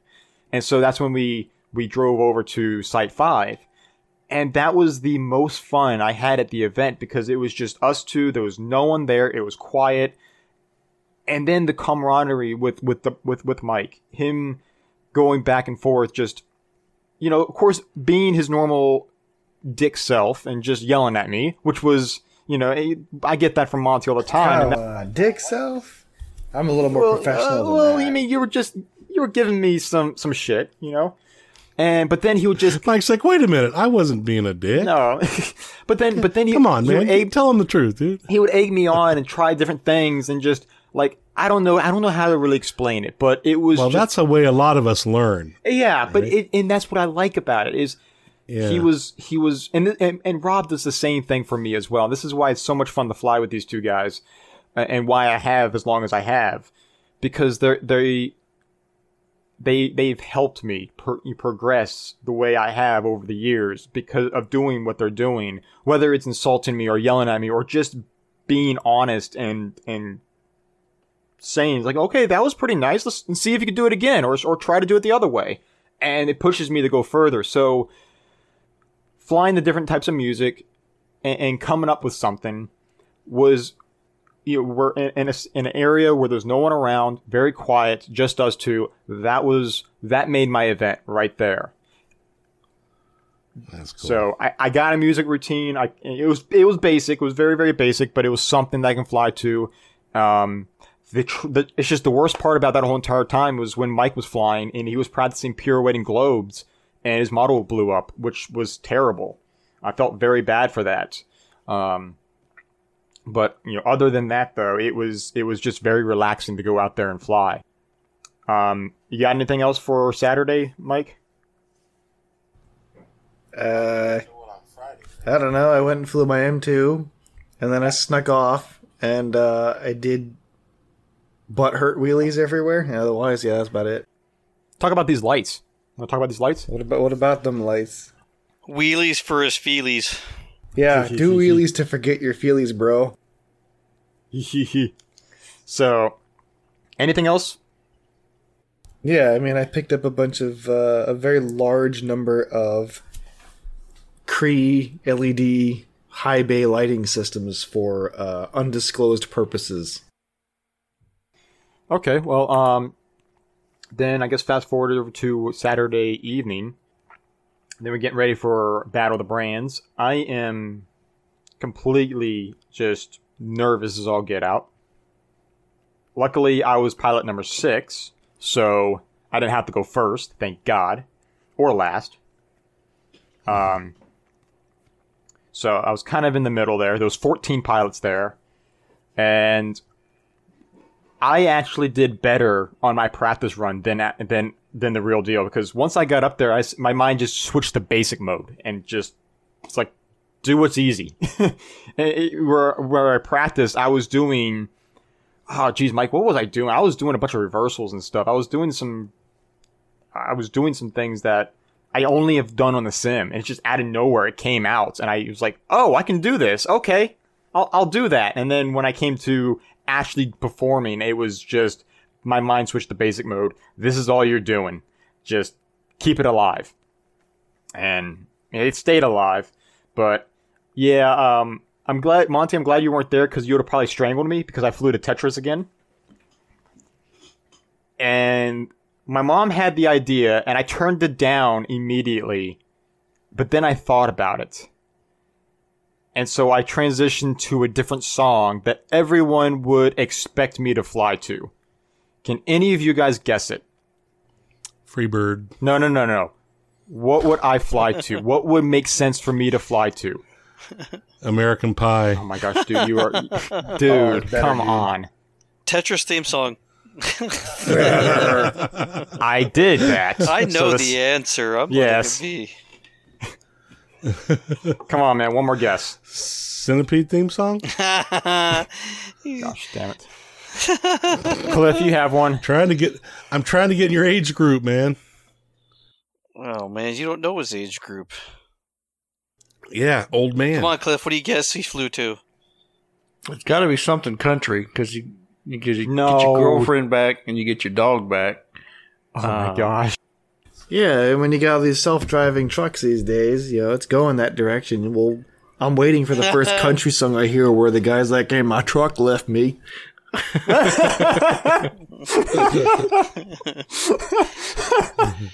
Okay, you guys done yet? No, no. Wait, wait a second.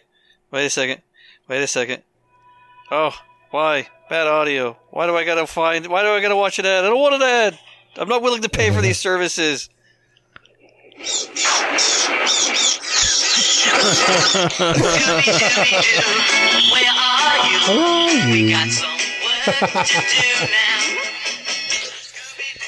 Yeah, that was it.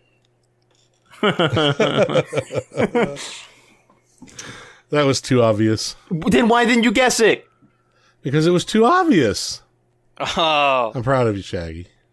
oh. Yeah, I can't believe he decided to fly to that. That's, that's that was my cool. mom's idea, and I, I I shunned it down. I was like, no, no, no, no, no. And then I started thinking about, it, I was like, shit, I should. I told DiPaolo, I told DiPaolo, and just this evil smirk came across his face, and he was just, I was like, it's like, yep, I got his uh, approval. The idea is coming. You know, you skipped over the whole fact before Urcha that your mother stole your phone, and we started having a conversation with with her Oh, about about finding about finding you someone. No, about stand, start, starting a, a profile for you on a dating website. Oh yeah, dude, Alexis is in on it too. Oh, yeah. You're bringing that up now. Oh. oh, This is an all. This is unfortunately a true story. My mom did actually take my cell phone. Yep. And made you a profile for a dating site? No, we I- I asked don't- her if she would help us, and she said yes.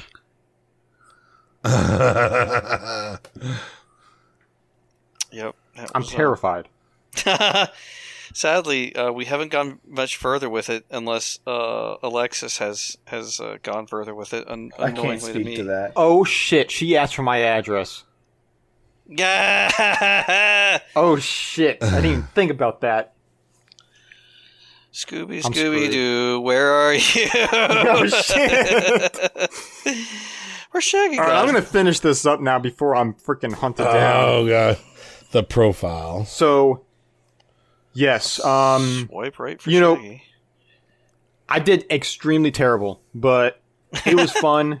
Um, my name was spray spray painted on those the, the grass in those circles, which was awesome. Even though it wasn't my real name, it was the Shaggy name. It was Shaggy Parker. It's like no one knows my real name. My real name doesn't exist. I better get, it legally changed now.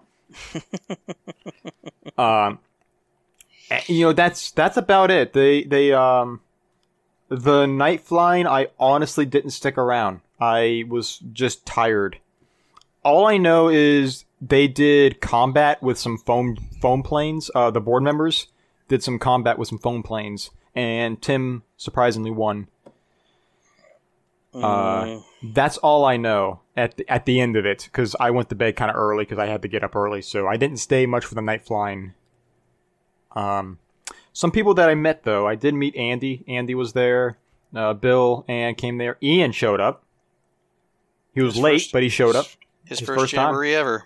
Yes, and he he had a blast. He said he enjoyed it. I I don't know how he did enjoy it because I saw him wrenching every single time I saw him. Yeah, that got talked about in the other show that Oh. he he put his head down and started wrenching on stuff. But the guys did get his uh, nitro issues figured They out. said he was over at the BK tent the entire time, making those guys work on his stuff. Hey, he he got a lot of stuff figured out. They helped him a lot. They got a lot of Um, stuff figured out. Yeah, but apparently he got a lot of flights in. But I was like, dude, I haven't seen you get one flight in. But apparently he got a lot of flights in. So you know what?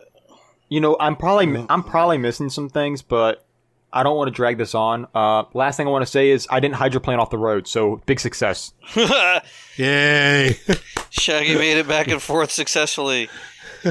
Uh, we didn't get to almost listen to his uh, demise. demise, yeah, second time. No, that haunts me. Um, I That's me missed too. That. I'm disappointed that I had to miss that last uh, last year. no, It was not fun to listen to. no, it wasn't. Uh, no, I, I, uh, I spent this year's jamboree at home. I, I had a brilliant idea to, to use. I was gonna. I was thinking about using my, uh, my voucher from Southwest Airlines from when they completely screwed up some travel I did earlier, earlier this year, and uh, I told my wife this idea, and she said, "Not only is that idea stupid, but you've angered me for even bringing it up." um. Uh, and also this year, my birthday was on Saturday, uh, the same Saturday as Urcha as a jamboree. So it was Yeah. best to stay home with family and friends and whatnot. Um, Yeah, I had the family thing with Austin's birthday that week too, plus the gas prices, all this stuff added up to just yeah. no flying. Um, no, I uh, the rest of the time I was just jonesing. This is the first time I haven't gone to the jamboree since uh, since the first time I went in 2014, and um, yeah, I was just jonesing the whole time. Just, Uh-huh. You know, uh, everyone's going out there, pictures getting posted up as people are traveling, and Nitro, Oh, West just- Virginia. Nitro, West Virginia. Yeah, I was just, I was just,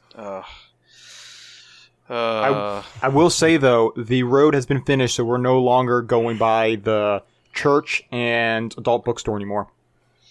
yeah, I'm gonna have to make one last trek through there and actually stop. So you say that like it's a good thing. It is. He does. Not stopping there. Uh, We'll stop there You for know- you. Give you a Alright. full video tour. Great. yeah, you know, he might even wake up with something in the morning. oh no! Oh yeah. Oh no! Family friendly. Didn't say what. Family friendly. Spoony woony. No, it's a uh, man. Fear of missing out. I was uh, really bummed not to hard, uh, go to Nats this year, and uh, Yeah, you were talked about quite a lot, and in a good way. A lot of people were asking about you.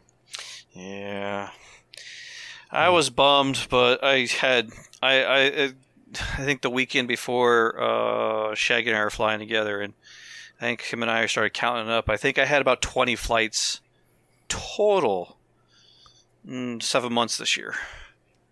And I was at 30, so not too Yeah. far ahead. Um, no, I was talking to one of the. I, I did a. heard. I've heard back for some guys. They definitely like, dude, come down to my event. So I might. I might be still planning a trip to Florida in October and do a competition. We shall see. Um, That'd be cool. it would be. You'll see your brother and Yeah, I didn't get to see him last year. I didn't go down there, so it'd be good to get back down there, enjoy some weather, or I'll just ride my motorcycle really fast and do an iron butt to get to Florida and hang out. Brat. I'll do it with you. Um, no, that was uh, I was sad to miss the event this year, and um, uh, yeah, I don't know, I don't know, man. It's uh, it's definitely FOMO, that's for sure. Everything gets starts getting posted up. It's like, man, I want to get on the road and get out of here. But So you know they closed It- the Waffle House that you guys normally stop at now. What? It's gone. Impossible. It- when did they? It's gone. it's well, the What? building is still there. The Waffle House is no longer there. They closed it probably No sh- three months ago. Yep. wow. Well, clearly they must have had a uh, Category 5 hurricane or something. so, No, that oh, that, one- sucks. That one packed every Saturday we went in there. That one packed full. That's interesting. yeah. But uh, you know, every Saturday we went in there. it- We went in there usually a little early, but by the time we were leaving, it was packed. It was about to start forming a line, but you know what? Well, it's a Um, good thing I didn't stop there. Yeah. Well, no, we'd have gone through and go, oh, okay. go to the next one. McDonald's. Well, I guess we'll have to start a new tradition somewhere else. Mm, But that sucks because you There's started another- that tradition. You, but you started that tradition with um, Bob Harris. I did, but that's not the only. That's not the only Waffle House in Charlottesville.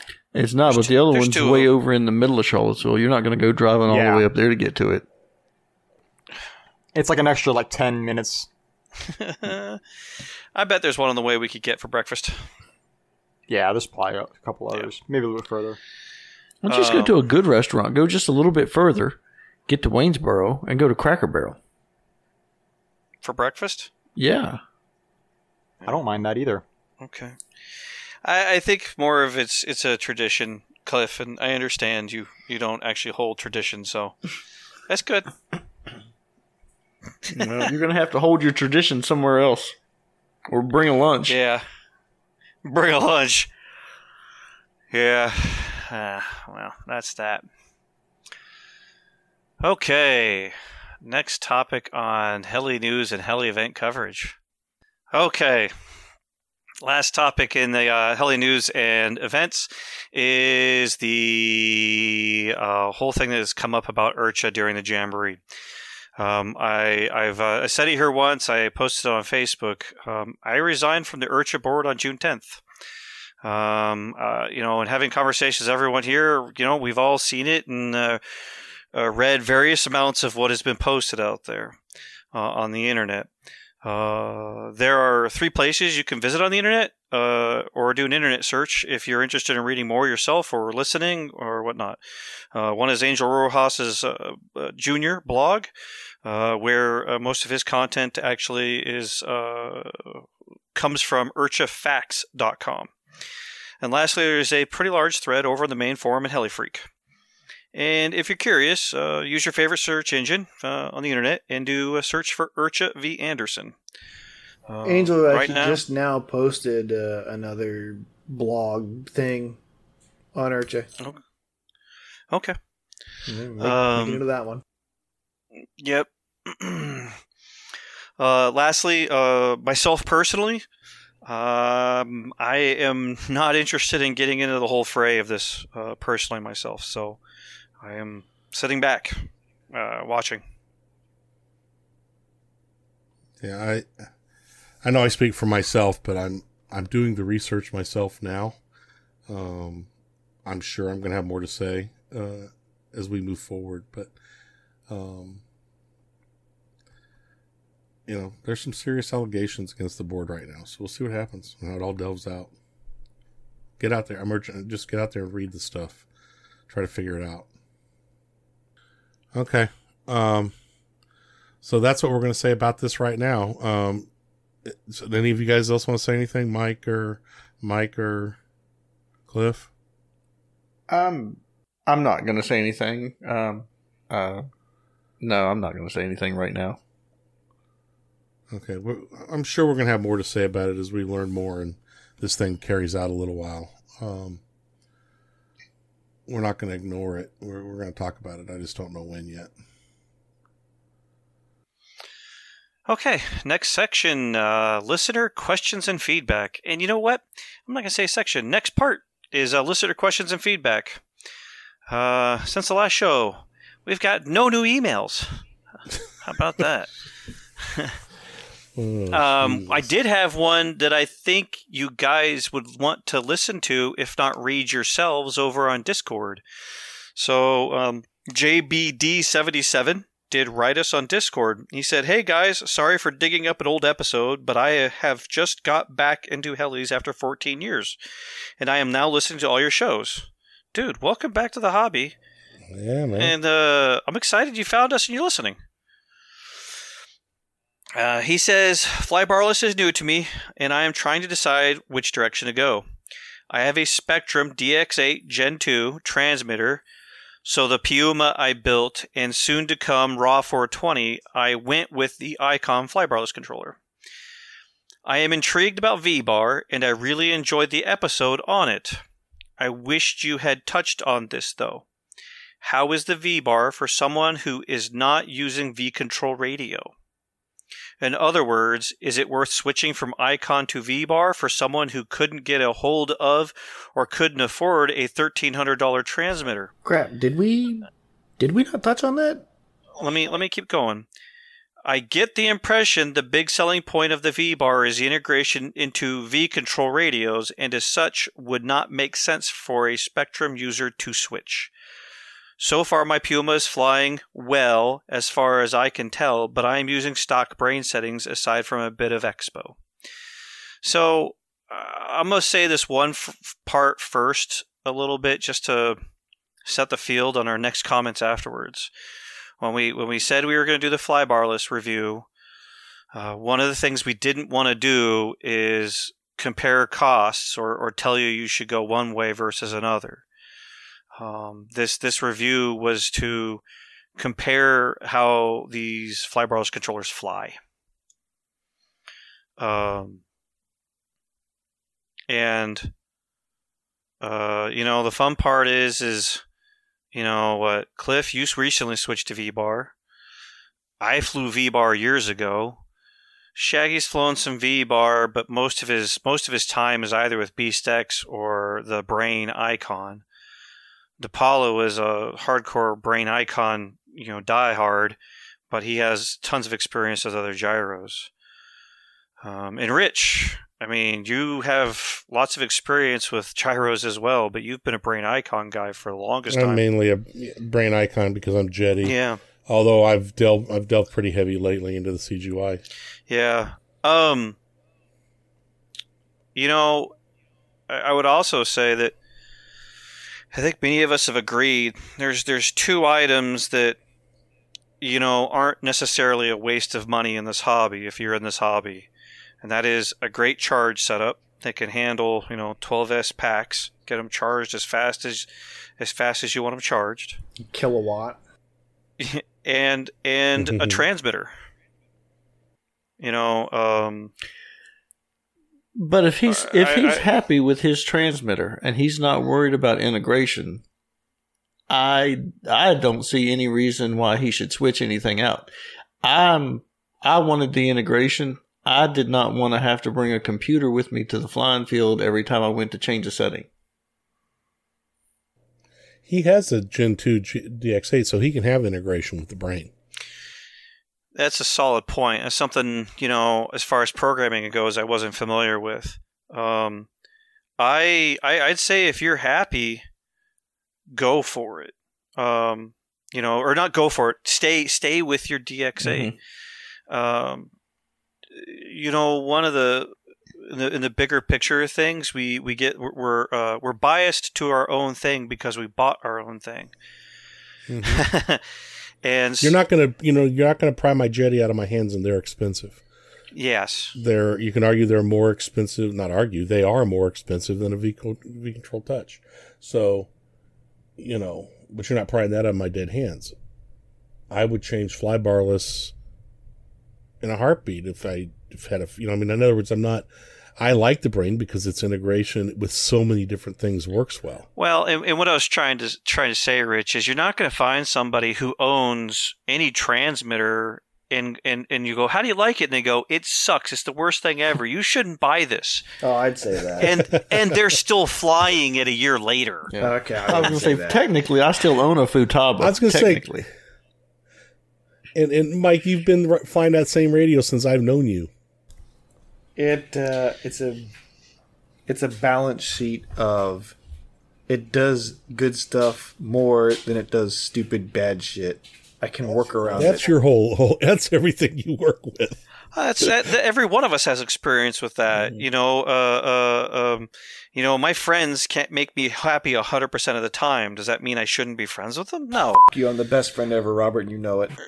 Oh, good lord. Oh man. So your Spektrum is making you happy, you enjoy it, fly it. If if you come upon other reasons, and I call them logical reasons, like um, you you fly with others who are very familiar with V control, eh, that might be a good reason to go, especially if they can teach you about V control or take you further in your flying, more specifically about flying, and and, and if and if they know if they know V control can help you get over that hump real quick and get you back to flying and learning, then that would be a reason to go for it. Um, find a V control and a good deal, and you want to try it out. That's logically a good reason. That's how I ended up with a Jeti. Yep. Yep. You were interested, found one for a good price. Yeah.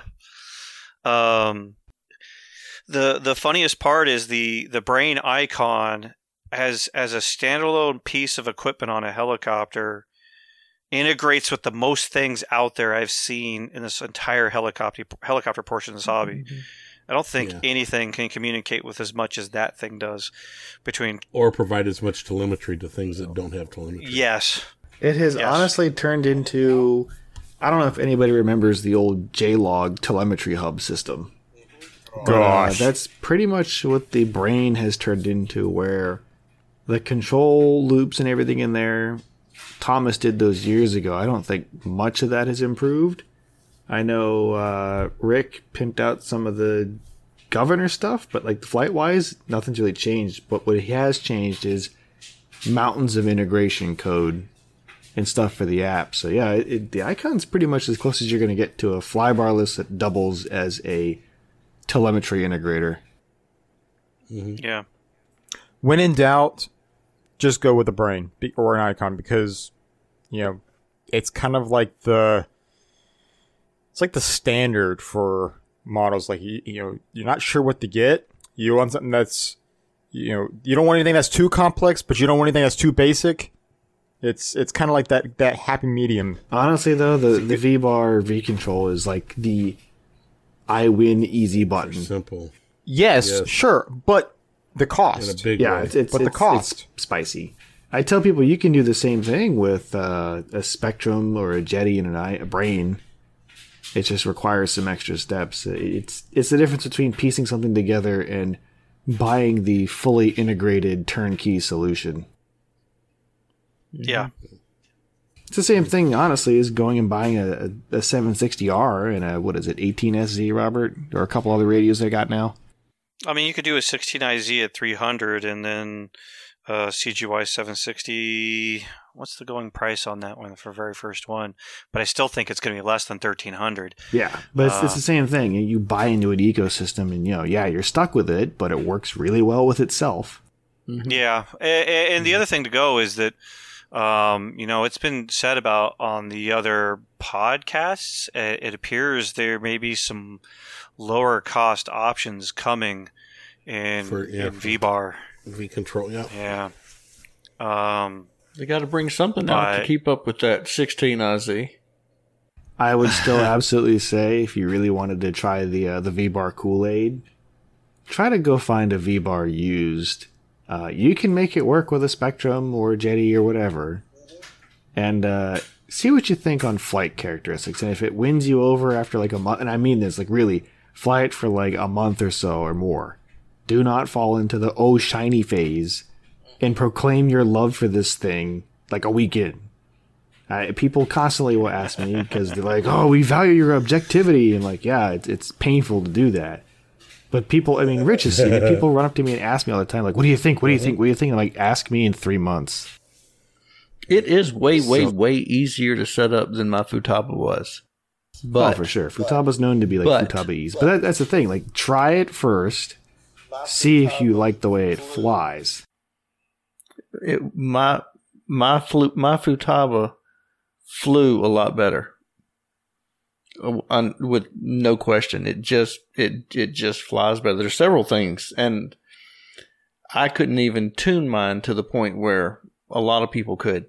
Um, Dude, dude, someone go call the police and, and send protection to Cliff. Yeah. He's he's gonna be dead. yeah, I'm seeing it now. BK Hobbies Hit Squad coming out. um, no, the uh, the VBar has simplicity that the others do not, and I still wouldn't go back. Uh, I, I I would not go back. yeah. There we go. He's redeeming himself now. uh, is it worth spending the thirteen hundred on? I would say those are your options. Weigh them out with logic. I- i- Is it worth it? Um, others from Fly can help you with it. Is a great reason. Um, if you if you're interested in trying it, and someone comes along with a an offer that cannot be refused. That's Give a shot. that's that's worth a shot. Um, you know, uh, perhaps you want integration, or you know, perhaps you're looking for more integration, uh, more specifically like telemetry. Because I'm not sure, can he get much uh, uh, telemetry on a Gen 2 DX8 with a icon? Um, yeah, I, I had it. You, you can get a handful of stuff. He'll be able to get milliamp hours. I believe so. Don't quote me on that. It I'd have to depends. What's well, it depends on what ESC's got. Sure, if he has an ESC that will talk uh, That brain that'll icon. talk to the brain, then abs- then absolutely he can. Yeah. Yeah, no. Um, there's usually about three flybarless controllers I will see on a field. Uh, mainly is VBar. Um, I'd say there's probably more brain flybarless controllers in the field, but it's a toss-up as to whether or not they're being controlled by a Jeti transmitter or a uh, Spektrum. And then Futaba. So. Yeah. Yeah, use your logic, take the feelings out of it, and a lot of the guys who's holding it in their hands, going, "This is the best thing ever. You should buy this," um, and they keep telling you it can program your stuff so fast. Yeah, it can program your stuff fast. I, I'm I'm still stuck on the whole thing that fly with the guys that are around you're flying, unless you just want to play with something else. yeah, I don't want to bring a computer I- with me. yeah, and well, if he's if he's got his integration running, he may not need the computer. Very true. Yeah. Uh, the last thing I'd say is go put a go put a uh, make sure to hold the transmitter in your hands and make sure it fits. Close your eyes and do an imaginary flight. You know, hold it in your hands. Put your get your transmitter strap out.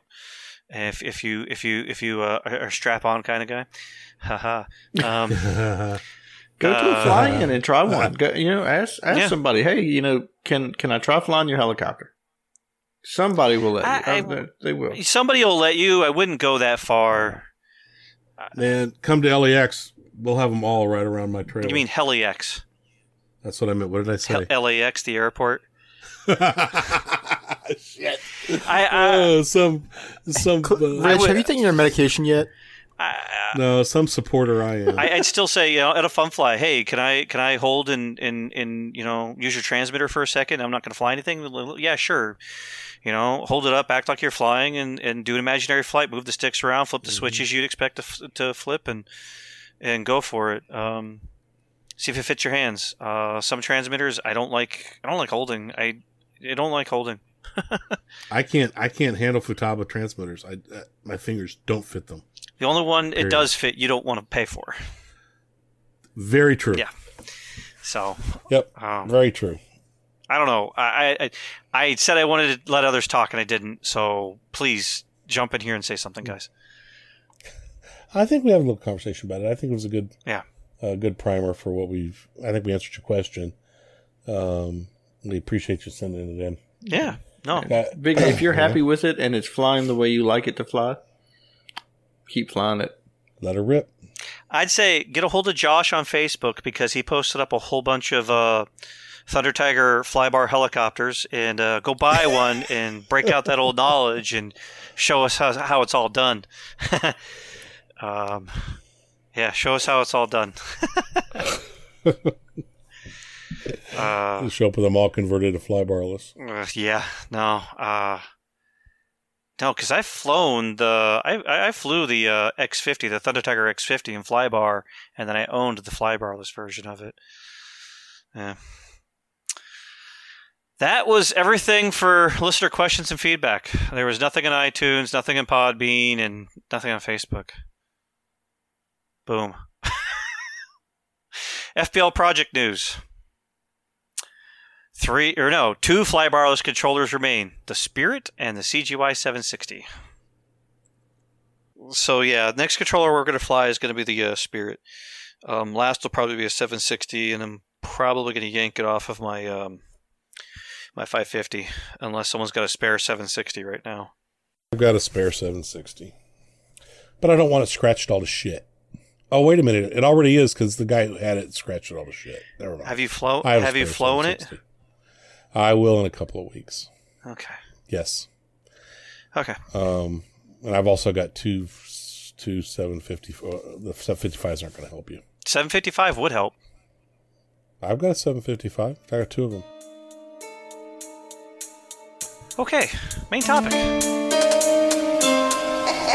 Let's get this started.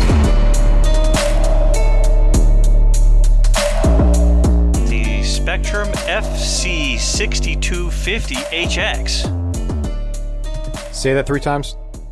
No, I am going to try. FC6250HX. At first, Hey, I said that.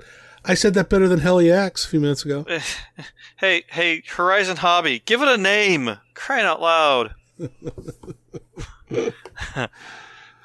Oh gosh. Okay. Okay. First up's Cliff.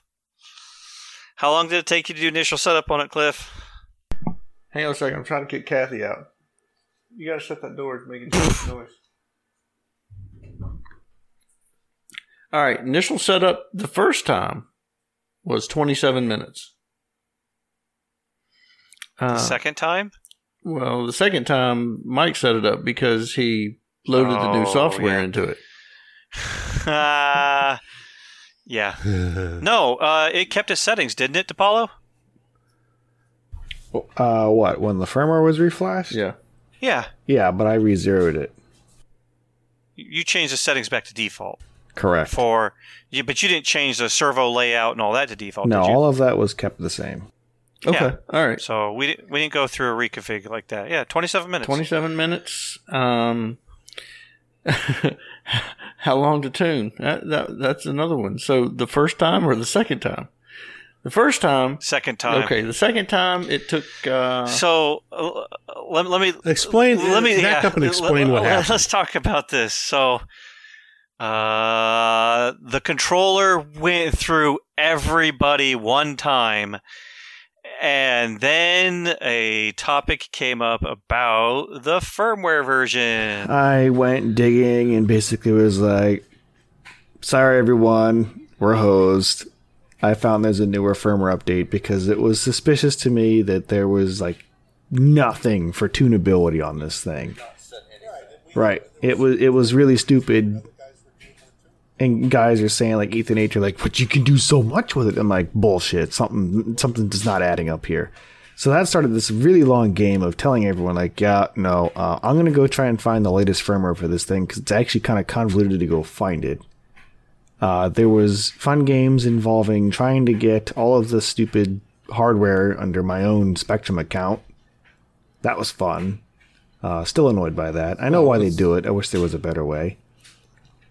Yeah, Uh, but it was just because I didn't look. Cause Finally, getting the gyro and the radio under my account, I was able to pull the firmware files, talk to a couple Spektrum guys from the team, and found the correct firmware files for large helicopters with the NXT next gen control loops. They still don't have um, like presets like VBar, brain, slash, any other gyro basically like for sizes. So uh, you're Well, they have it for their own. yeah, they have it for their own stuff, and if you're not inside the So- Horizon Hobby walled garden, pound sand. That that said, um, the default gains are. No, no, no. Don't don't go into that. I, I You're- know. I'm just saying, part like you yet. get default gains, and it's like a one size fits all, and you got to figure it out from there. But anyway, yeah. So there was a, a whole bunch of fun game involving getting the correct firmware because it occurred to me, oh wait, if we do this and we release this podcast, and someone finds out that we didn't use the latest and greatest, the Spektrum Kool Aid Club is going to come chasing us down with pitchforks. So, in the objective of being fair and even, I made Robert mad and said, "Hey, uh, yeah, everyone get out to the field. We're flying this stupid gyro again."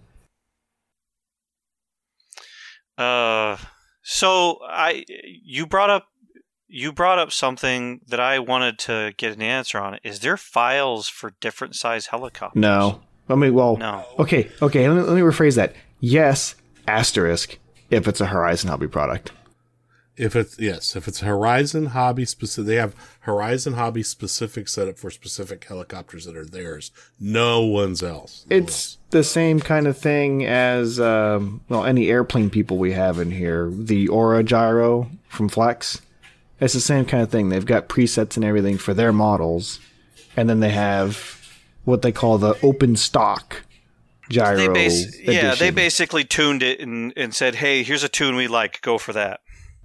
Um, and then they've got yeah like, for their about the models. open stock, which is Like they've got, you know, Very there'll be like a, a one for a well, like the Aura's got one for the Flex RV8, one for the Flex Jet, and the same thing for Horizon Hobby. They've got one for their helis. So yeah, it's the same thing, but there is no like generic, as far as I know. It may change between publishing.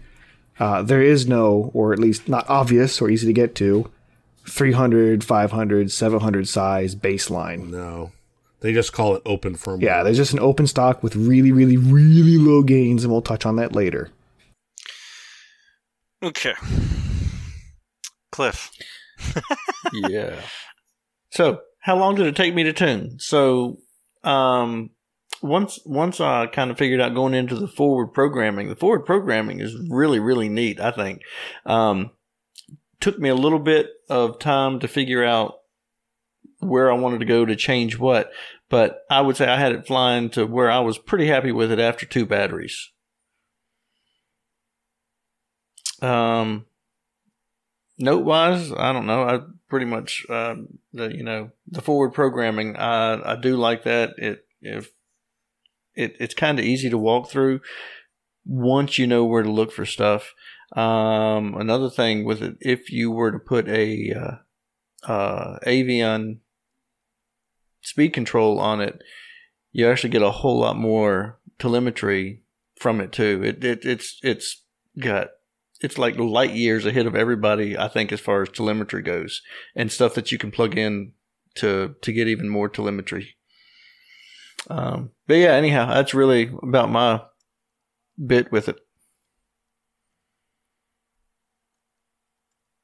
Okay, cool. That, that's it. I, I remember there being some pretty strong words though when you first tried that. That's because I couldn't figure out how to get to the forward programming. No, not that part. Just the way it flew out Oh, of it box. flew like ass out of the box. I did not like that at all. And exactly when you say like ass, what it is it was doing? just it was not not responsive it was just slow it was like uh, it was like driving in mud it would do it but it would take a minute to get going and kind of once it got going it didn't really want to stop so you'd have to help it stop i don't know i just it's i would call it mushy You do realize you do realize that's a 13 pound Protos. it doesn't it doesn't matter that's that's that didn't that No. didn't that wasn't the problem. I, I, uh, I, I, you know, because I kind of hate it, but we can all debate that. I I think all of us would agree. Out of the box, it sucked. It's a well, dog. I mean, they set the It's- gains to basically nothing, so it's safe on any Yeah. helicopter. Yeah, it was. It's not going to blow any helicopter up. That's for Oh, damn and that, sure. well, Because that was another thing. The numbers, off. the numbers Like you turn something to 30 or 40 or 50, it's that the numbers don't mean Uh, yeah. anything. So that's if we're going to touch on the topic of usability and user friendliness. If you are a programmer, you will feel right at home. 0 to 255, 8 bit.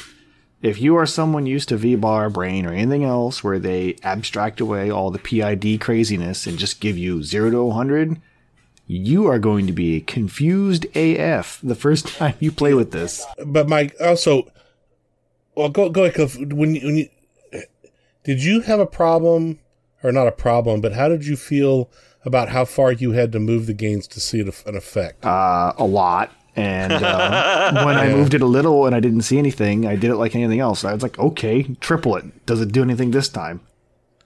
yeah. And I ran the slider all the way as high as it would go on the radio to see. When I noticed it wasn't 100, I was like, okay, well, did they use an 8 bit number, a 16 bit number, or some other crazy arbitrary number? And yeah, that was your engineer brain working. My brain didn't go there. Yeah, I did. I, we don't we don't talk to each other in between flights specifically, Right. and and one of the things uh, uh, is. Yeah, I did what Mike did, and I was like, "Huh, some numbers. Let me roll this thing." And I was like, "255! Like, holy crap!" Because yeah, I'm used to zero to a 100. Um, You know, I know we're all kind of pitching in here, so I'm going to pitch in one thing real quick. But when a certain game says seven, I'm thinking. And it I am- goes to 255. No, no, no. I'm just saying it's at seven. I didn't go b- further at the time, but it's at seven. Okay, the number value is very, very low, so I got to be careful here. Let's go to eight. Nothing. Okay, let's go to ten. Nothing. You okay, weren't there, go. but you should have seen me doing that exact thing. I'm like going, and I don't remember what it was at. Was it at 15, I think? 15 27 batteries whatever. later. But I, I was like, no, I only did, well, no, I, I, I can say my piece in a minute, but what I mean, Shaggy, you're absolutely right. It was a really low number. And, and, and when, if you roll it up to see it, it just keeps going and going. It's like, wait a minute. It's at a low number. It goes a long way. So does that mean I have to move it a long way to see it change? Or if I, is it a low number because if I move it a little bit, it's going to change a lot? Yeah, where is that high number doomsday for the helicopter? Like, what Right. is it? See, in Mike's brain, he immediately associated that with 255. It's a computer number. You know, I mean, it goes 0 to 255. It's eight, I eight didn't. I didn't in put my that brain, together. I, I had I to put- I had to move it a lot for a little bit of adjustment because I wanted to see that zero to one hundred scale. So yeah, once I does that make sense? Yeah, makes total sense. At least it does to me, because I had the same exact thing. I you guys kept seeing me land it, and I would take off and do something, just move it back and forth a little bit. I land it again, move it a few more, move it a few more, move it a few Oh, more, I st- uh, and I was out of a battery. I was I was so far away from Rich, and I'm just watching from a distance. Like, he ever gonna get that thing flowed? I didn't know how far to move the numbers I was playing with. I just knew it was a dog. It This, was this testing, you actually flew it, right?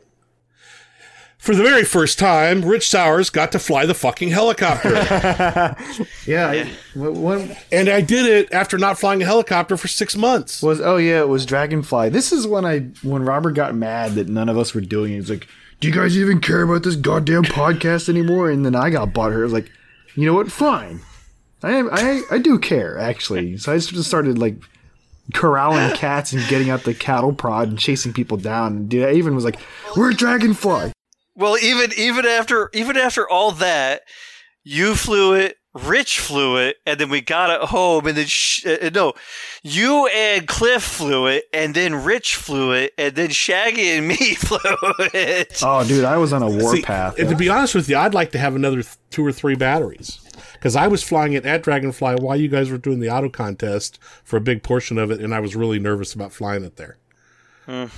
That was just me, and I mean, but it was the first time I got asked to fly it. So let's let's hit the point, Rich. How long did it take you to tune it until you you felt better about it? I ran a battery and three quarters through it. It took me the whole first battery so that I, I felt com- before I ever felt comfortable to actually put it in the air. Okay. It was so dog ass slow. Um, and I mean, I hate to say it that way, but it was. It was just like you guys. It was lethargic. Yep.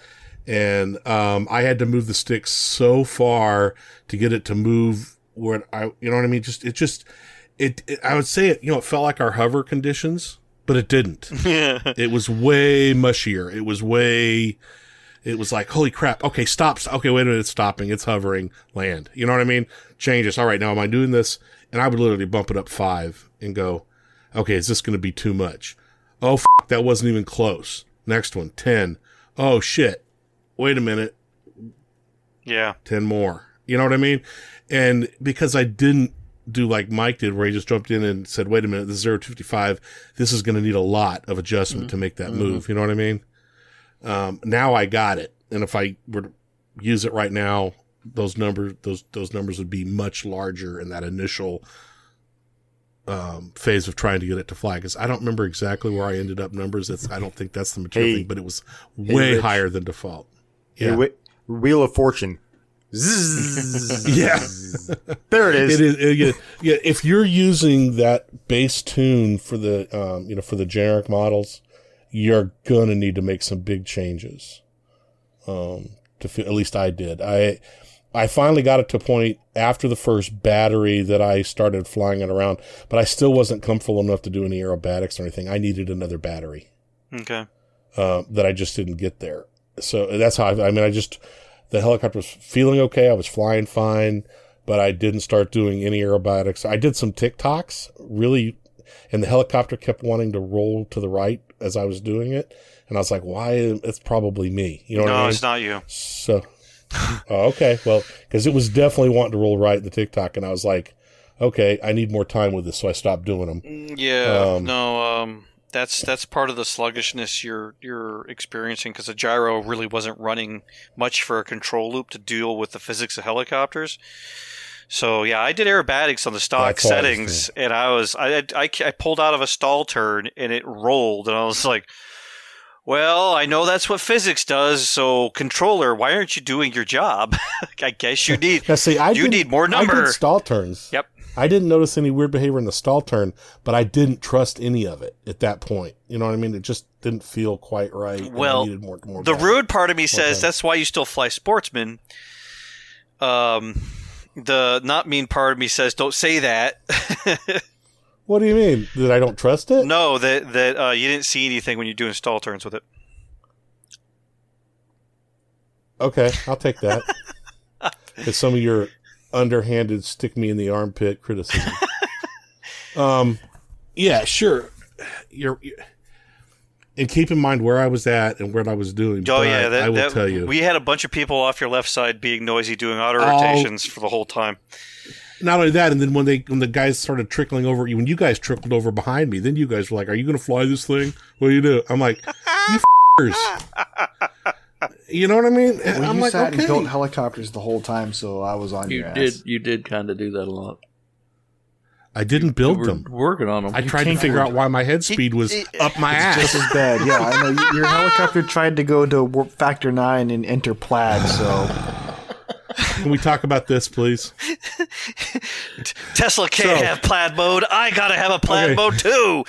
So my my my thing is, I didn't get I didn't get to get finished. I need more time, more batteries to get it to where I, I would been where I would have been comfortable. So if the two batteries I put through it, I still felt like I needed more time with it to get it. Maybe, maybe, But maybe if we get you did- the helicopter again with another gyro, we can see if you pull the same stunt again, where you need about sixteen batteries to tune it. I probably would. Yeah.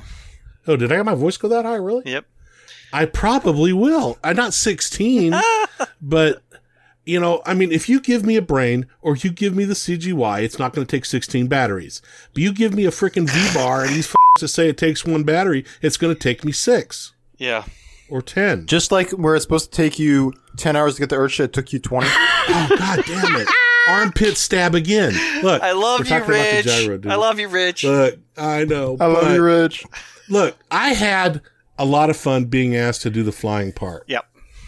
No, I, and because I've got to not do any of that here.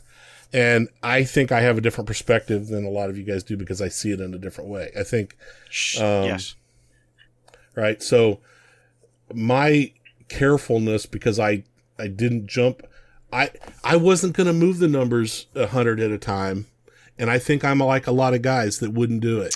A hundred at a who- time to start. who- now, if you hand me that gyro right now, it's going to 100 or it's going to 2, 155. You know what I mean? It's going. Who who, who was the um? I can't remember his name right now. Oh, Gary, uh, uh, uh, a long time, long time helicopter pilot. His name's quoted in the uh, IRCHA PPP. Um, he used to do he used to do this low head speed in the Thunder Tigers, and he switched over to the Synergy. Gary fing right. Gary GFW. Gary, oh, Gary Wright. I had a great conversation with him at a Heli Extravaganza one year, a long time ago. he's the one that turned me on to the E E5. ah. Uh, E5 E super he- mega he- ultra stretch. and he would he would talk about he would he would double numbers or cut numbers in half if he wasn't getting a, a, a feeling he would like if he saw a seven he might try he would double it and go to 14 if he doesn't see it he might double that 14 and go to uh, uh oh damn Okay. he might double that That's- too go up to 28. 28 thank Right. you and then if he sees something, he might cut that. In, he might he wouldn't cut it in half, but cut it in a quarter and see and hunt for the right spot. And that was something that was, I, I think, goes very well for the zero to 100 scales we deal with. If you're looking for something, try doubling the number, and then if it if it goes over, then you know, don't cut it in half, cut it in quarter what you went to try and bounce you mm-hmm. around. That's a good point because I was doing kind of the same thing. I was at first it was you know I jumped just a couple of numbers and I would jump five. I wasn't doubling up. You know what I mean? Yeah. Every single time I did it, the the number that I was moving was a larger number, Yeah, and because of the numbers, the small numbers just weren't changing it. You know what I mean? So yeah, I had fun.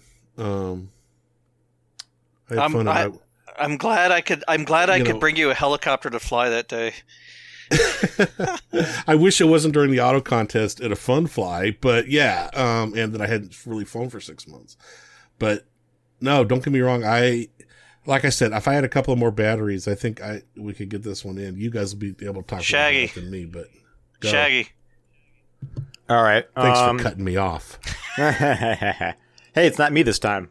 I'm I happy. know I talked. To, he's think you guys all think I talk too much. Uh huh. And and to think that we thought you would be the one that would bring us all back, getting us back on track. Shaggy, Hey, get boy, on were we track, get on track, Shaggy, come on, You Anyway. have quieted down a lot. You don't Anyway, hear as many get people on going, "Shut track, Shaggy up. get on track, Shaggy, It's not me now. get on track, Anyway. Shaggy. Shut up! I'm trying to. So, my initial thoughts was, "Holy shit! What the hell is this?" Um. Okay, no, it wasn't that bad. So, yes, just like any gyro, like the stock settings were not perfect, but this one was a little beyond not perfect. It was like, okay, this really needs some work. It. I will admit the VBar was more. I guess um, it was pretty good for its stock settings. I didn't have to do a whole lot. This one, right off the bat, I can tell it reminded me of the BeastX because the BeastX stock settings were very uh, a little squishy, and that's when this that's what this was. This was a little squishy. It was it it, it would it would lag behind the controls. So okay, you go to the forward programming on the radio, which it was you know that's that's great. You know, Spektrum has got the that, got that integration down um, dialed in pretty good. Um, one thing I have noticed, you have to get out of that program completely before you can spool that model up. Yeah. It will not let you Good point. do anything. And that that right there, okay, I get it's a fail safe because you can you, you you can flip switches and it will it will do nothing to the model. That's a good fail safe. But I like to have it on that screen so I could literally just scroll while I'm flying. I could just like get into hover, scroll a couple points, do it again, do another flip, or do another jab. That would be really helpful. But I, I, I get what they're I get, I get what they're doing, but Or have a friend, or have a friend reach over and move the scroll wheel to increase the mm. setting. that also helps too. Yes. Yeah. So you weren't able to do that with with this gyro. So and like we were talking about, there was some gain settings. I remember it clearly. There was two gain settings. I don't remember which one, but I know there was two gain settings. There were seven. So my mind is this is a low value number. I can't go far. so we went to eight. and then I went to ten. And I went to 15. And I and, and, and then my mind's starting to play tricks like, oh, I think I see it.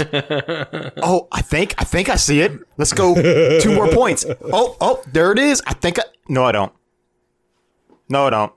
And then I I, I went up to like fifty, and I still don't see it. I'm like, I'm way too high. I got to be going back. I, I got so I started going back the other way. I started going back down, and I'm and I'm just I'm I'm at a loss. I'm like, what the hell? I don't see anything.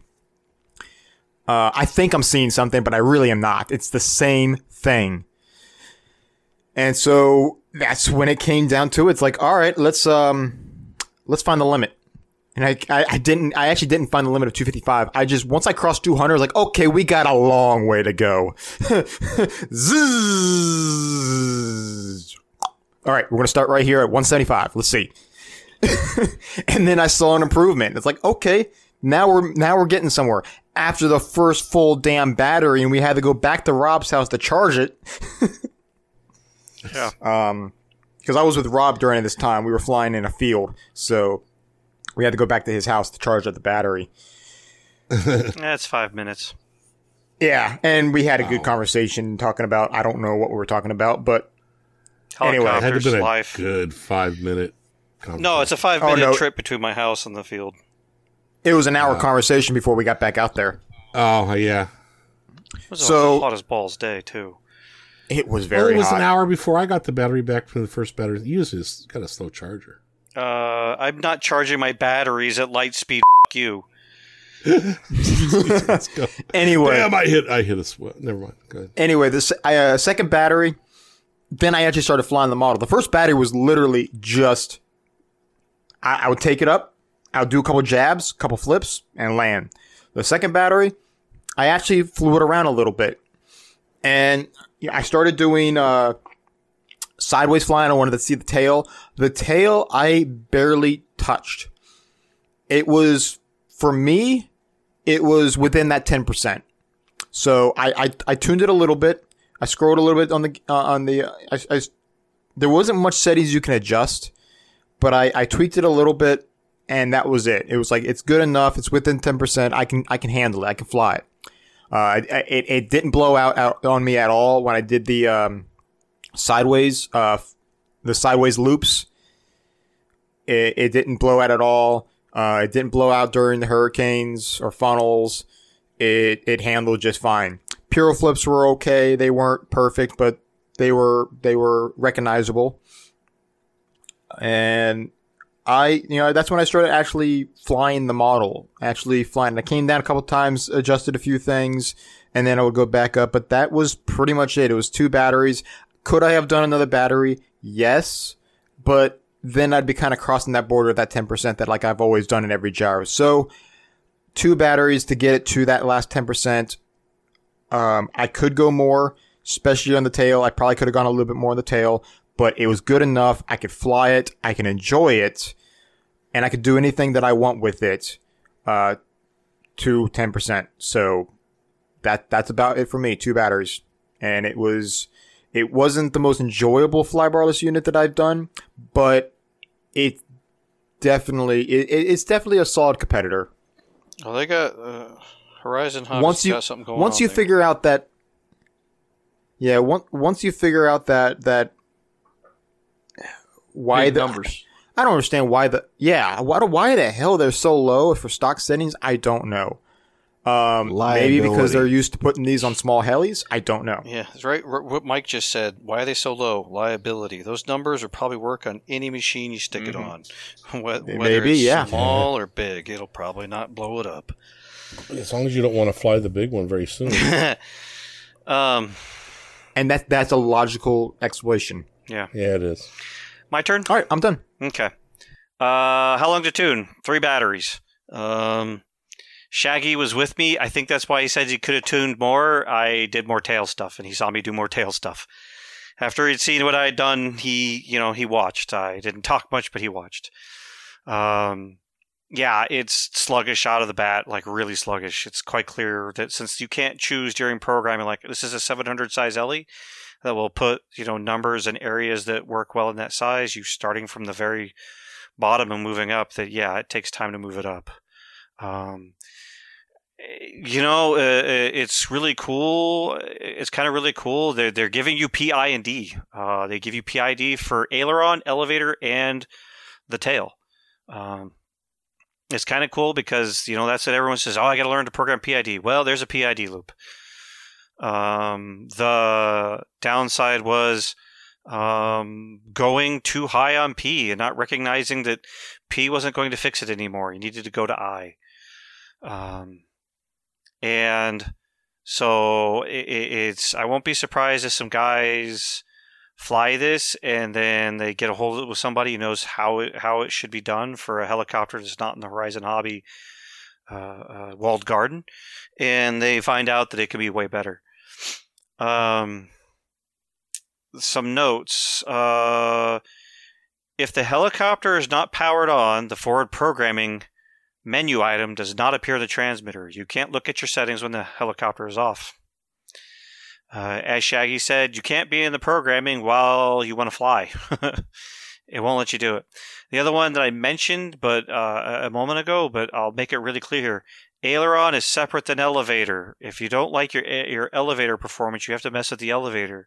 It doesn't do anything for aileron. um, and then um, you know, I'll generally say so. I did a lot of mechanical work on the tail of the Protos. Uh, I don't think we've had a Flybarless controller yet that is blown out on the tail with with stock settings. Um, but Mike and Shaggy would be the ones who would probably tell me they've blown it out without adjusting anything on any one of the other gyros. So I was happy to see that it, it still didn't blow out. Uh, but when I started getting into more, you know, I, I, started doing um, like continuous elevator flips in front of myself. I watched the tail kind of step all over the place, and I was like, "Hey, that's not cool, bro." Um, part of that confidence thing, and that's what led me into the third battery. Um, yeah, I was, I, I kind of did jab, uh, I, I kind of did take that, uh, find the weak spot and hit hit Rich. Um, you, you start flying competition stuff, and you'll start to get a feeling for physics things that helicopters do and that Flybarless controllers uh, may not be handling, and you may go digging for some programming so they can handle it better, or you may have found the limit of what the programming can do without creating more issues. So, on on default programming, on default, you know, uh, gyro values, yeah, if you if you're coming out of a stall turn, you pull back an elevator, it'll give some aileron, and it'll roll. Um, when I did the rolls, it didn't it didn't control its its uh, attitude very well in elevator. Of course, as I started giving it, you know, get started giving it more numbers on on gains, whether it was P or I, it would start handling it and start doing the things it knows it needs to do in order to keep a model doing axial rolls down the field, without letting the nose pitch up and stop the momentum. Um, you know, overall, yeah, uh, it was neat. Um, the forward programming, the way that works, that was neat. Um, the rolling dial, the roll through all those numbers, that sucked. um, the gyro worked. It didn't exhibit really any bad Wait, things. I, am gonna uh, I'm gonna stop you just for a little bit. That not all the transmitters have that dial. Um, you know, Sean has that their DX20 or whatever it is, whatever their newest, latest, and greatest iX20. Um, it actually has a, uh, you know, a touch screen and a bar. You can actually touch it and pull it up to where you want to. So it would get there a whole yeah. lot quicker. Okay. Fair enough. Um, yeah, I mean, what, what, what transmitter are we using on this? Uh, I think it's a DX8. DX8 yeah. V2. No, no, it's NX. NX8. NX8. Yes, that's, the new, that's NX8. That's right. One. Yeah, yeah, you're right. NX8. You're right. Yeah, I mean, it's got a nice color screen. Yes, I think it's yeah, it's a color screen. Um, but that doesn't seem to be a really expensive entry into Spektrum's lineup. I no. think there's more expensive transmitters. Um, the iX12s that they have a completely different looking interface. Yeah, but yeah, I mean the roller dial is a little was a little weird. I'm not going to hold that against a gyro. It's just, just so many numbers, so much rolling is, is a bit much. Yeah, a touchscreen would a touchscreen or a bar you can touch would make it better. But um, no, uh, uh, I don't. You know, like you guys have said, mentioned. There's probably a lot of guys who are going to try this gyro out first on a Horizon on a Horizon helicopter, and they're going to get numbers. They're going to put them in a sweet spot already. Yeah, if you decide to move it over to a big heli, yeah, it'll do it. Um, and it'll fly. It'll fly well. Uh, it may it may force you to learn how to tune. yeah, because um, getting elevator bobbles out is a little weird. Um, you know, you have to recognize it. P is going to go nothing more. Uh, its sluggishness has a lot to do with its I gain. Uh, it's it's just not trying to get to the speed being asked for, so it needs a lot of I gain to get there. Um, once you start giving I gain, all of a sudden it'll start hitting the speeds because you can you can dial in the speeds you want it to roll or, or, or flip at, but it would never get there. It'd be like, oh, I, I'm telling it 250 degrees a second, and it's it's like, yeah, it's not even doing 100. We're like, why aren't you getting there? Well, I gain controls that. Give it some I gain. Right. So, um, I don't know. I was happy. I was, I- I, was happy. Um, a lot of lot of Spektrum users, if they like Spektrum Spektrum ecosystem, and like Cliff was saying, if they get a, a, Yeah. a Horizon Hobby Speed Control, Yep. uh, If you're using everything Bomb Horizon, diggity. you got Yeah, a lot of options. really good. Yeah. yeah. uh, you know, it's gonna be hard i i with that entry. It's gonna be challenging to get some guys to go from Spektrum to V Control. Hmm. You know, so uh, And it's definitely a lot cheaper. That's a two hundred dollar flight controller. The only thing that really shoots them is their biggest speed control is a 120. yeah, Yeah. which is uh, yeah. I mean, it's gonna, So you'd it's gonna like limit you at about five 550, fifties, right? Yeah. Yeah. Yeah, six hundred if you want to fly it in 12s and don't fly and don't and don't and don't uh, be heavy-handed with it. Yeah. Pull a McGrady. Right. Yeah. Uh, DiPaolo. Oh boy. So, I'm, I'm honestly is gonna be kind of short because I've sprinkled bits and pieces of uh, essentially what I dealt with while watching you guys, and I went and flew it separately to try and troubleshoot the earlier firmwares. But uh, yeah, I guess the big selling points are, uh, you know, it's your typical integration. It's not so bad. The interface is uh, very sparse, which is probably a good thing. Um, there were some fun entertainment bits. Robert remembers, you know, even some magic smoke at one point involving a. Uh, yeah, pro tip: uh, Futaba bind plugs, or I, I think what it's like programming mode plugs. They're different than uh, Jeti and Spektrum. You should look at that before you plug them in. Just saying. Oh, absolutely. Yeah, yeah. I was reminded that with heat and smoke. Yeah, nothing got hurt except that plug. Yeah. anyway, um, yeah, getting it to bind up and everything and, and bind the radio 100% was a little bit silly because you got to make sure that uh, not only is the gyro communicating, but the telemetry receiver is also communicating. So, you know, RTFM for sure, just like anything else. Um, getting the firmware straight was clunky, but nothing that someone with VBAR hasn't dealt with, you know, with the whole online registration to get a signed firmware package and bleh. Yeah. If you don't if you don't register this gyro, you are not getting the Oh, dude, you're not going to be able to do squat. You're not going to get anything. And then when you do get in there, it takes it's confusing. It's a lot of reading to make sure you're getting the right firmware that you're looking Yeah, it, it's definitely it's ironic that something that they hand out on entry level aircraft has a skill ceiling that requires you to start acting like an engineer. Well, you got to remember too, these these flight controllers on those little helicopters are coming already programmed with it. Yeah, that's what I find amusing, right? Like you can take it further, but you gotta really get technical with it. Anyway, um, tuning this thing. So yeah, uh, I took it into a hover and gave a couple small jabs to the stick and was like, "Okay, is the gyro on?" question mark. yeah.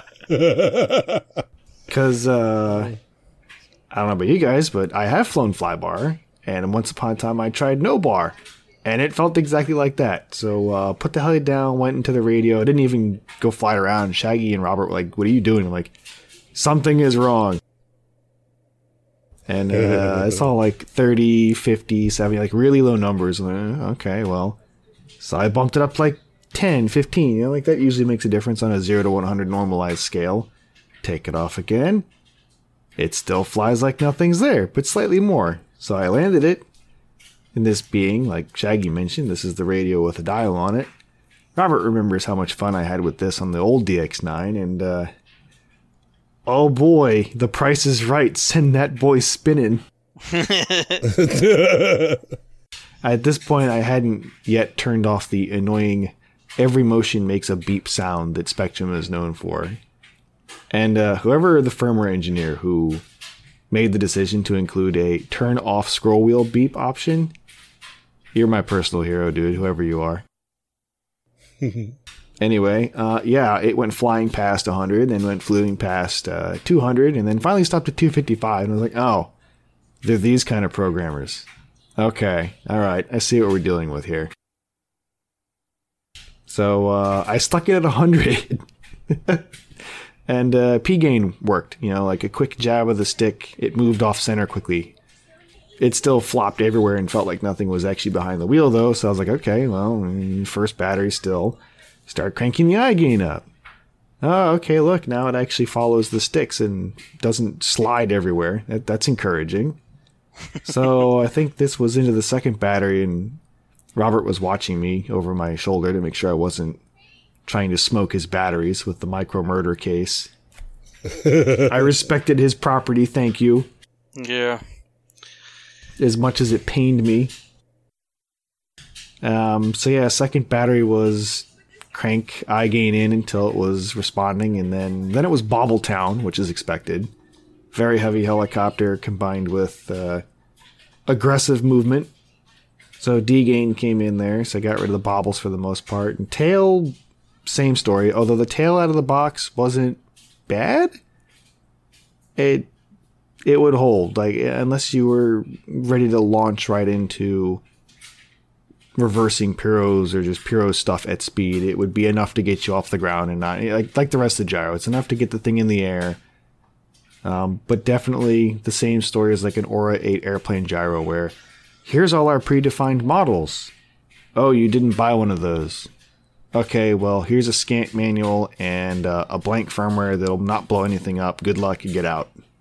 Well, and Shaggy pushed the, the Protos into backwards flight on stock settings, and it didn't give up.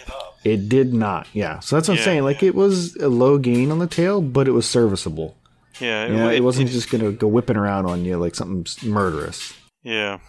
So uh, third battery was just getting it to where I mean, this throughout this whole gyro thing, I've basically been saying get it to like the eighty to eighty five percent because that's going to be the average person. Uh, unless you're trying to go up there and you can pick out when your tail is whipping while flying a piro loop. I'm not trying to get the gyro to that point because it's not what most people are going to be buying these gyros to do. So it'd be kind of unfair. This is an average Joe test, you know. So yeah, the 80 85%. That was the third battery. So the stops were good, you know, roll speeds, elevator speeds were consistent. Uh, the stops were good for the most part, you know, maybe a little bobble here and there, but otherwise you could do a rainbow and stop it hard. It didn't just sit there and wiggle like a hula dancer. Didn't look like a dashboard hula dancer. Yeah, it didn't didn't look like that. Didn't look like I was shaking dingleberries off of a dog butt or something awful like that. oh, this is giving me hell now for the imagery. Yeah, You're we're with the family version. My imagery is of you hovering over the bulge of shit liquid. Oh, nice. Love that one. Remember, kid friendly Alexis. Anyway, uh, yeah, about uh, about three batteries, I think, to get it, you know, that eighty to eighty five percent serviceable. But um, I would say this is definitely a case of out of the box on a generic heli. There's not much hand holding. If you know PID or at least kind of like this is what this wiggle looks like for you know XYZ, you know low or high PID, you'll probably be fine and be able to pick it up and start going nuts right away. If you're entirely new to gyro tuning, ironically, the brand of newbies is probably not the best choice. If you weren't pulling this off your Blade 300X or something, although to be fair, um, as Spektrum goes, there's probably several YouTube videos on how to set this thing up, and you could get Yeah. a serviceable tune pretty quickly. Overall, yeah, not not bad. Kind of funny that there's, I don't know if it's a programmer in joke or just some guy being lazy and didn't want to do a number conversion, but the 255 thing was kind of funny. The funny thing is, uh, years ago when I flew VBar and we still plugged in with a computer, uh, if you saved the file and opened it with a, a notepad, um, you would see the zero to 100 scale was was being scaled to zero to 255. Oh, dude, the brain was like that. I had so much fun modifying uh, crazy numbers and crap like that because um, this is off topic. I'll keep it short. But uh, for the longest time, the brain did not have a big enough dead zone for ESC start. You know, like castles had that and all that because they had the auto rotation bailout, and people were like, "Why does my thing take forever to start up?" So I just got bored and opened the file and started punching numbers in there until I got it to work. And I was like, well, this is probably an 8 bit or 16 bit number, so uh, I guess we'll find out if it's assigned a number or not. when the thing just goes to 100% throttle immediately. You know, I kind of going backwards for a second. It did make me comfortable to jump in and start programming it since it was PID, and they didn't give Yeah, it crazy terms. They didn't, they didn't come up with crazy things uh, to try and explain Bell Hiller mixing and and and and dead bands and everything. There's always, there seems to be like two camps when it comes to gyros. As well, and I don't want to get into the weeds of it, but you can do flight control with like uh, state space theory or, you know, frequency domain based flight control and all that. But if you're just doing like basic PID, like if you took two gyros that are definitely doing just PID in the background with some mixing or whatever, it seems half of them come up with crazy names for stuff, and the other half, like the brain and apparently now this one, the Spektrum, they just give you, yeah, bro, uh, here's degrees per second in PID. We're part of the drone crowd. Yeah. So hon- honestly, actually thinking about it now, and I think Shaggy hinted at this too when we were standing there. Um, a lot of the way this thing is set up really seems like they took their firmware engineering team from the drone stuff and said, "Hey, can you do a helicopter one?" like the zero to two fifty five bone stock PID degrees per second. It, all of it looks like yeah, this is the this is the drone team got told to make a heli gyro. Yeah. It wouldn't surprise me if like 50% or more of the firmware is uh, much like Rotorflight is based on Betaflight. It's all just underlying, it's just PID. And then you add in the geometry and everything else later. That's probably Yeah. what it is. But uh, yeah, overall, um, solid choice, I think, personally. Yeah. Yeah. Okay. Well, uh, anyone have any last words on this uh, Flybrothers controller?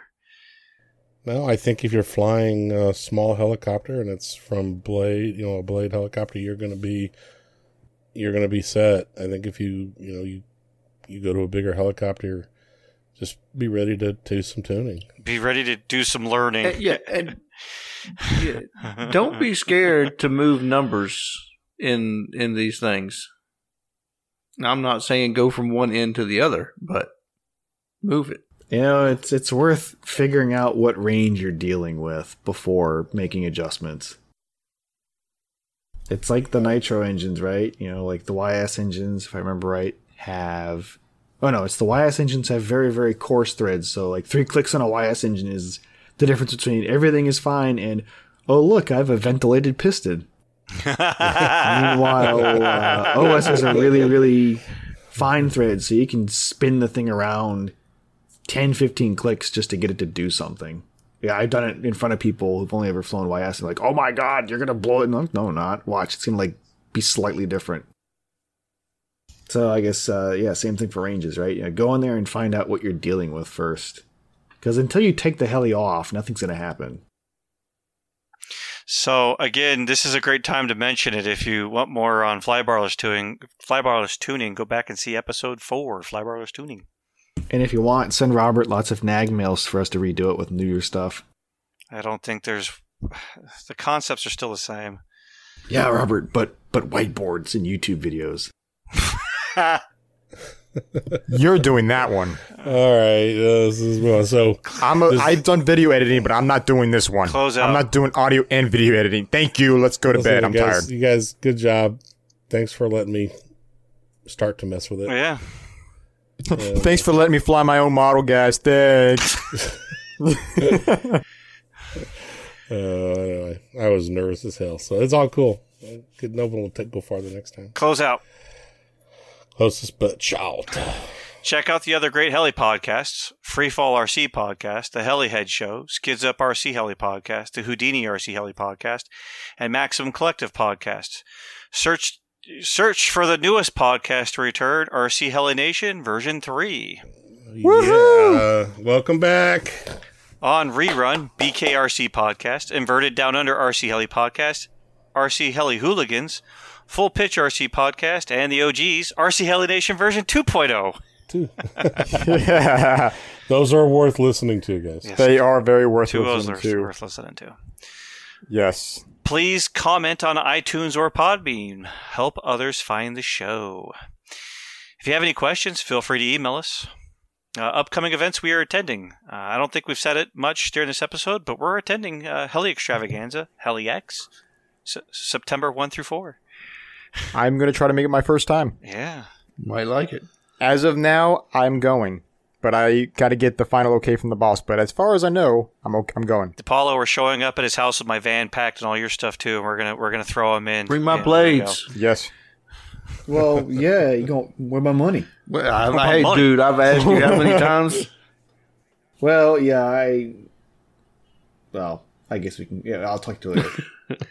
yeah, I don't know if we want to include this in the podcast because they'll all be delivered by then.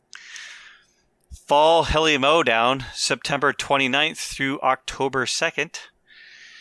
Uh, next up, the, I think we're talking about going to It'll be in the Richmond area. Hanover Heli Smackdown, October 14th through 15th. Steve's event. Ooh, that's right. Yeah, Steve's event, new field. A few of us have uh, uh, listeners in our area have probably been to that field. Some of us have never been to that field because of what we've heard from others. And I hear things have changed. I, want to go. I think I've been to that field. Yeah, Yeah. I've been there. Not the fly, though. So things have changed. I want to go. Uh, next up, uh, I think uh, Shaggy, you keep talking about going. That's at Southwest Heli Rodeo. I, I don't know. I don't know if I can get off of work.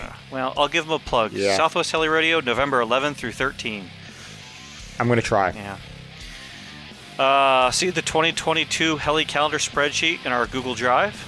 Uh, scroll down in your favorite podcast app and click the link for more details. That'll take you over to our show notes, and at the top of our show notes is a link to the calendar or just the show notes and links we've been sharing through all these shows. One document for all the links for all the episodes. Yay. Remember, we are in Discord. If you would like to chat with us or other Heli buddies in real time, search Telerotor or find the invite on our Facebook page. And with that, thank you all listeners. Hopefully, see you on the field soon, and uh, y'all have a good one. See you later, guys. Till next time. Enjoy.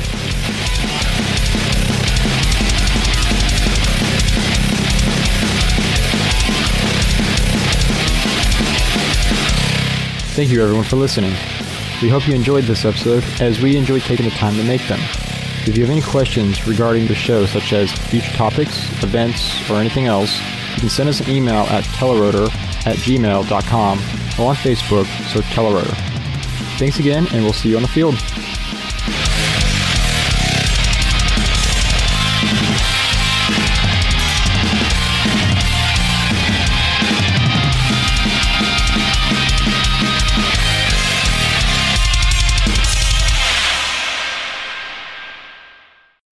Welcome to the bloopers for this episode. We recommend you listen to them in private as the audio is loud and the subject matter a bit sophomoric.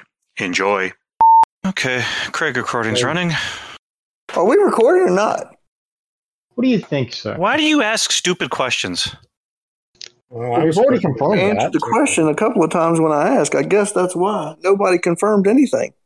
we were talking about were- times. You ran Apollo's completely over not the type. The, we were talking about seven thirty. Huh? We were talking about 7.30. That, yeah, is that what we're doing? No, no, go away, yes. Clip. Okay, Not cool. recording Yeah, yeah, no, yeah, Cliff, yeah.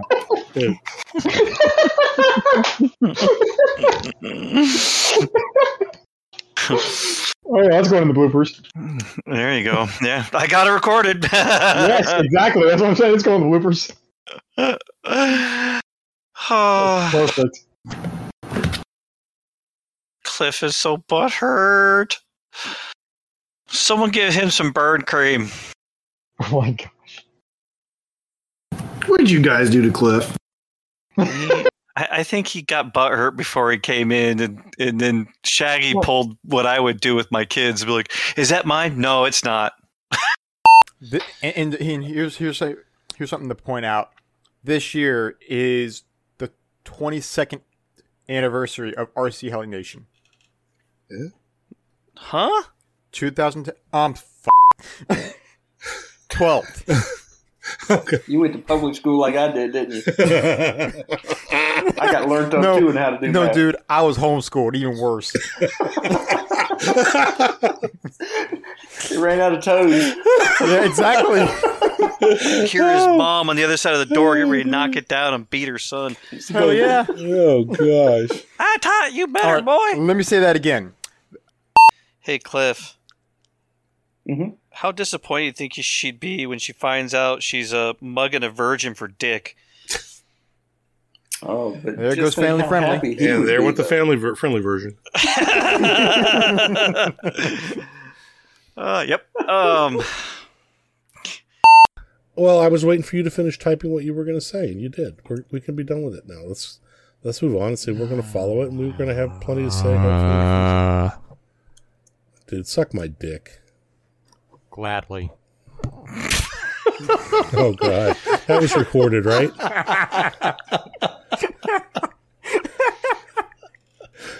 Didn't expect that one, huh? Oh. No, I did not expect you to say gladly, happily. Who's maybe. editing this show? Oh, I am because I got to cut that out. well, I'll, I'll, yeah. Well, yeah. it's late. Let's go. yep.